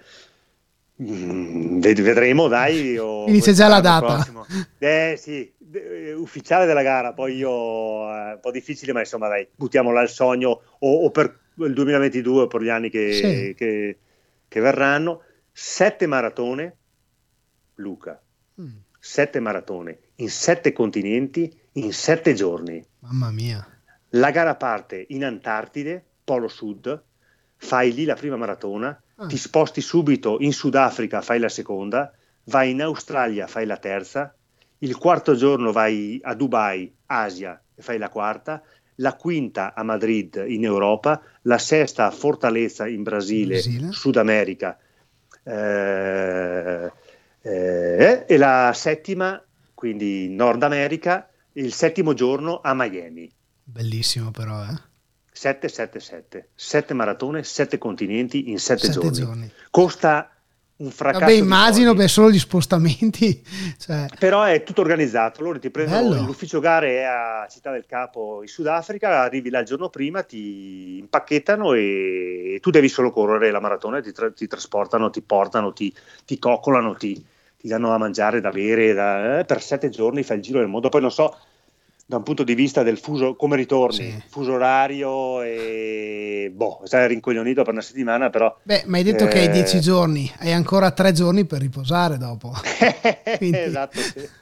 Secondo me quando arrivo cioè, guarda, ci sarebbero cose da raccontare, ancora questa dai. Quando eh, abbiamo ero, tutta la notte, quindi guarda, per me non ci sono problemi. Da, finito da, da, e contentissimo di essere arrivato a Sparta e, e aver concluso i 245 km, ritorniamo ad Atene e due giorni dopo prendo l'aereo e ritorno in qua. Ero seduto in aereo, aeroporto a, ad Atene e ancora l'aereo doveva rullare sulla pista, mio figlio mi manda un messaggio, papà quando a che ora torni? Eh, verso le 6 siamo a Venezia. Bene, bene, ti preparo gli ingredienti per l'impasto dei panettoni. Ah, cacchio. sono... Ma questo non interessava niente della gara, come era andata e così.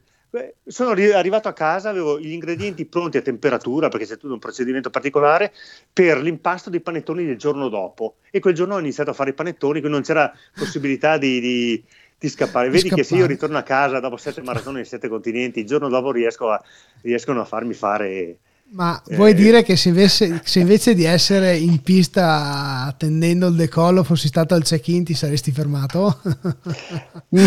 magari, che ne so, in ritardo di un giorno per motivi boh, diplomatici. Mamma mia, Ma qui non c'è speranza. Adesso hai, hai citato un'altra volta la Grecia, no? Tolta la Grecia, quindi togliamo un attimo la Grecia. Sì, hai, capito, hai capito che ce l'ho. Ce, ce l'hai nel cuore e ha un posto esatto, importante esatto. Nel, nel, tuo, nel, tuo, essere William, no? Cos'è che ricordi con più, con più passione, con un sorriso, un momento sportivo? E tolto anche la prima avventura a 13 anni. Qual è il ricordo bah, più forte che hai? Sai che Sai che io credo, adesso non vorrei essere banale, però la prima maratona di New York nel 1991, ne ho fatte tre, mm. nel 1991 quando siamo andati io e mio fratello, io ho convinto mio papà a lasciarci andare, io volevo andare da solo, però mi ha agganciato mio fratello nel 1991, eravamo 700 italiani forse, adesso ne vanno via 3500, da qui non sapeva nessuno né dove andavamo, né è arrivato al traguardo della Avevo, erano quindi il 91 da poco avevano vinto Pizzol, Orlando Pizzolato, sì. Gianni Poli e sta maratona era incredibilmente mh, già famosa all'epoca io finito quella eh, veramente mi sono sentito il ragazzo più felice del mondo ho, ho detto pensa a te potrei anche smettere di correre, avevo 24 anni, potrei anche smettere di correre perché più di così veramente. No, Come emozione, non veramente, non, non, saprei paragonare. Poi naturalmente anche altri, ad esempio la, la, la um, dell'Islanda, per dire la, la, la capacità, al di là del rapporto umano, la capacità di restituzione di emozioni che ti dà l'Islanda ogni giorno con i vulcani, con i ghiacciai, con queste cascate immense e essere lì con uh, tutti i concorrenti al fine, fine, della gara e guardare la cascata più grande dell'Islanda a 60 metri di, di impetuoso mare, sembra che ti cada addosso, essere tutti ammutoliti e guardarci e non dire niente però. E, e sai una cosa che, che, da sempre, da New York in poi probabilmente ehm, ho notato che il correre sia una maratona che una gara a tappe, quelle, non necessariamente quelle lunghe, in giro per il mondo mi fa rimanere eh, quasi lì. Io ho un, un, ricordo meraviglioso di quel luogo. Quando vedo per televisione o sulle riviste eh, i posti che hai citato prima, da, dai deserti a, al resto, secondo me qualcosa di me è rimasto là, anche le maratone, ah. non so. Io ero a Boston quando c'è stato l'attentato nel 2013 sì. E schivato con Michele De Paris per 5 minuti veramente, però noi siamo passati 5 minuti prima ah, dai, non... dell'esplosione del, del, del, primo ordigno, pensate. Mamma mia. Io e Michele De Paris, che mi ha aspettato, lui, lui, era davanti. E, mh, mm, abbiamo sem- ho sempre avuto questa netta sensazione che ho anche il World Open dello sci di fondo, Norvegia, Svezia, sì. Finlandia, eh, qualcosa di me è rimasto e qualcosa di me mi sono preso. Stavo Tali. dicendo io, hai, hai, preso qualcosa per sì. lasciare in cambio comunque, un dare per avere, sì. no? Sì, sì, sì, sì, è un meraviglioso ricordo di, di tante tante cose, non saprei fare una classifica, però mi è venuto in mente così mentre dicevi la prima maratona di New York eh, perché è stata la, forse la, la, la, prima, cioè la, prima, grande gara che ho fatto all'estero e, e ho questo ricordo meraviglioso poi con mio fratello che, che l'avevo scritto tra l'altro senza che lui sapesse niente l'ha, conclusa in 5 ore e mezza e, no, bello dai era forte Adesso, forte l'ultima perché stiamo arrivando dai. anche qua verso le due ore ma non è tanto il tempo che col quale stiamo chiacchierando, è il tempo che ti stiamo togliendo per il tuo sonno, visto che insomma la sveglia è... Sai, lasciami un'altra citazione. Sì. Il, c'era eh, nelle sei grandi regole del successo di Arnold Schwarzenegger, eh. un gio- una di queste regole dice non hai tempo per fare le cose perché hai troppo da fare, lavori troppo, hai la famiglia e vedi che non riesci a, a ricercare un attimo di, di tempo per te, dormi più veloce. sì. E ho detto qua, spiegamela perché come eh, vabbè, fai?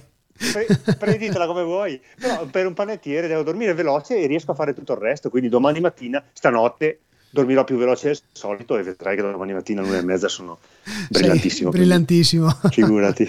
Ma l'ultima domanda, così proprio dopo ti lasciamo andare a sognare, a sognare le, i, tuoi, i tuoi progetti futuri, così poi, come abbiamo detto prima, se si sogna si vola e quindi si eh, concretizza. Sì. Ok? Esatto, esatto. Abbiamo parlato della. Ci hai detto qual è la, la, l'evento sportivo, il momento che ti ha dato più. che ricordi maggiormente col sorriso. E qual è quello che ti ha. che, ti ha, che ricordi con più tristezza?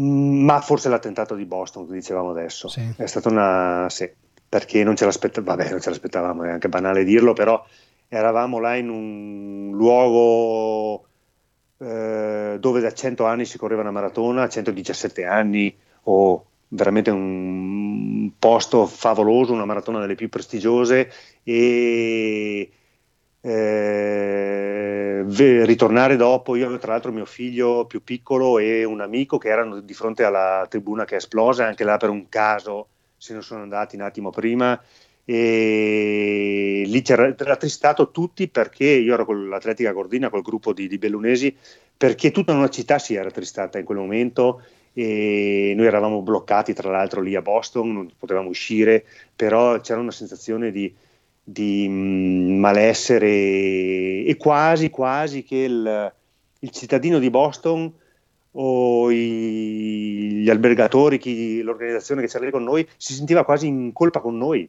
Mm. per non averci dato lo spettacolo che, che, si, che si, voleva dare eh, normalmente al, al, turista, al maratoneta che va lì. C'era una specie di veramente sensazione. A me piacerebbe ritornare e farla normale, veramente, quella correre normale in condizioni perché c'era rimasto proprio una... Sì, poi ho visto anche il film, sai che hanno fatto Infatti... il film il film riesce veramente a trasmettere quella, quella percezione di, di, di gente spaesata nonostante che venissero dall'esperienza delle Torri Gemelle sì. a New York uh, di tanti anni prima, però sempre cose bruttissime.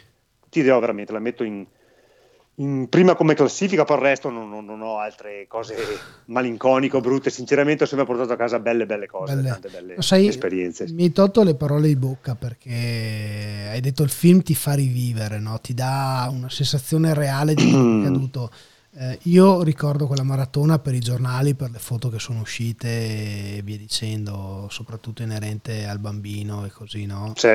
E, eh, ho visto il film e il film ti, come hai detto te, ti fa, rivi- cioè, ti fa vivere e provare un qualcosa che non avresti mai voluto provare, anche solo per, per il fattore umano.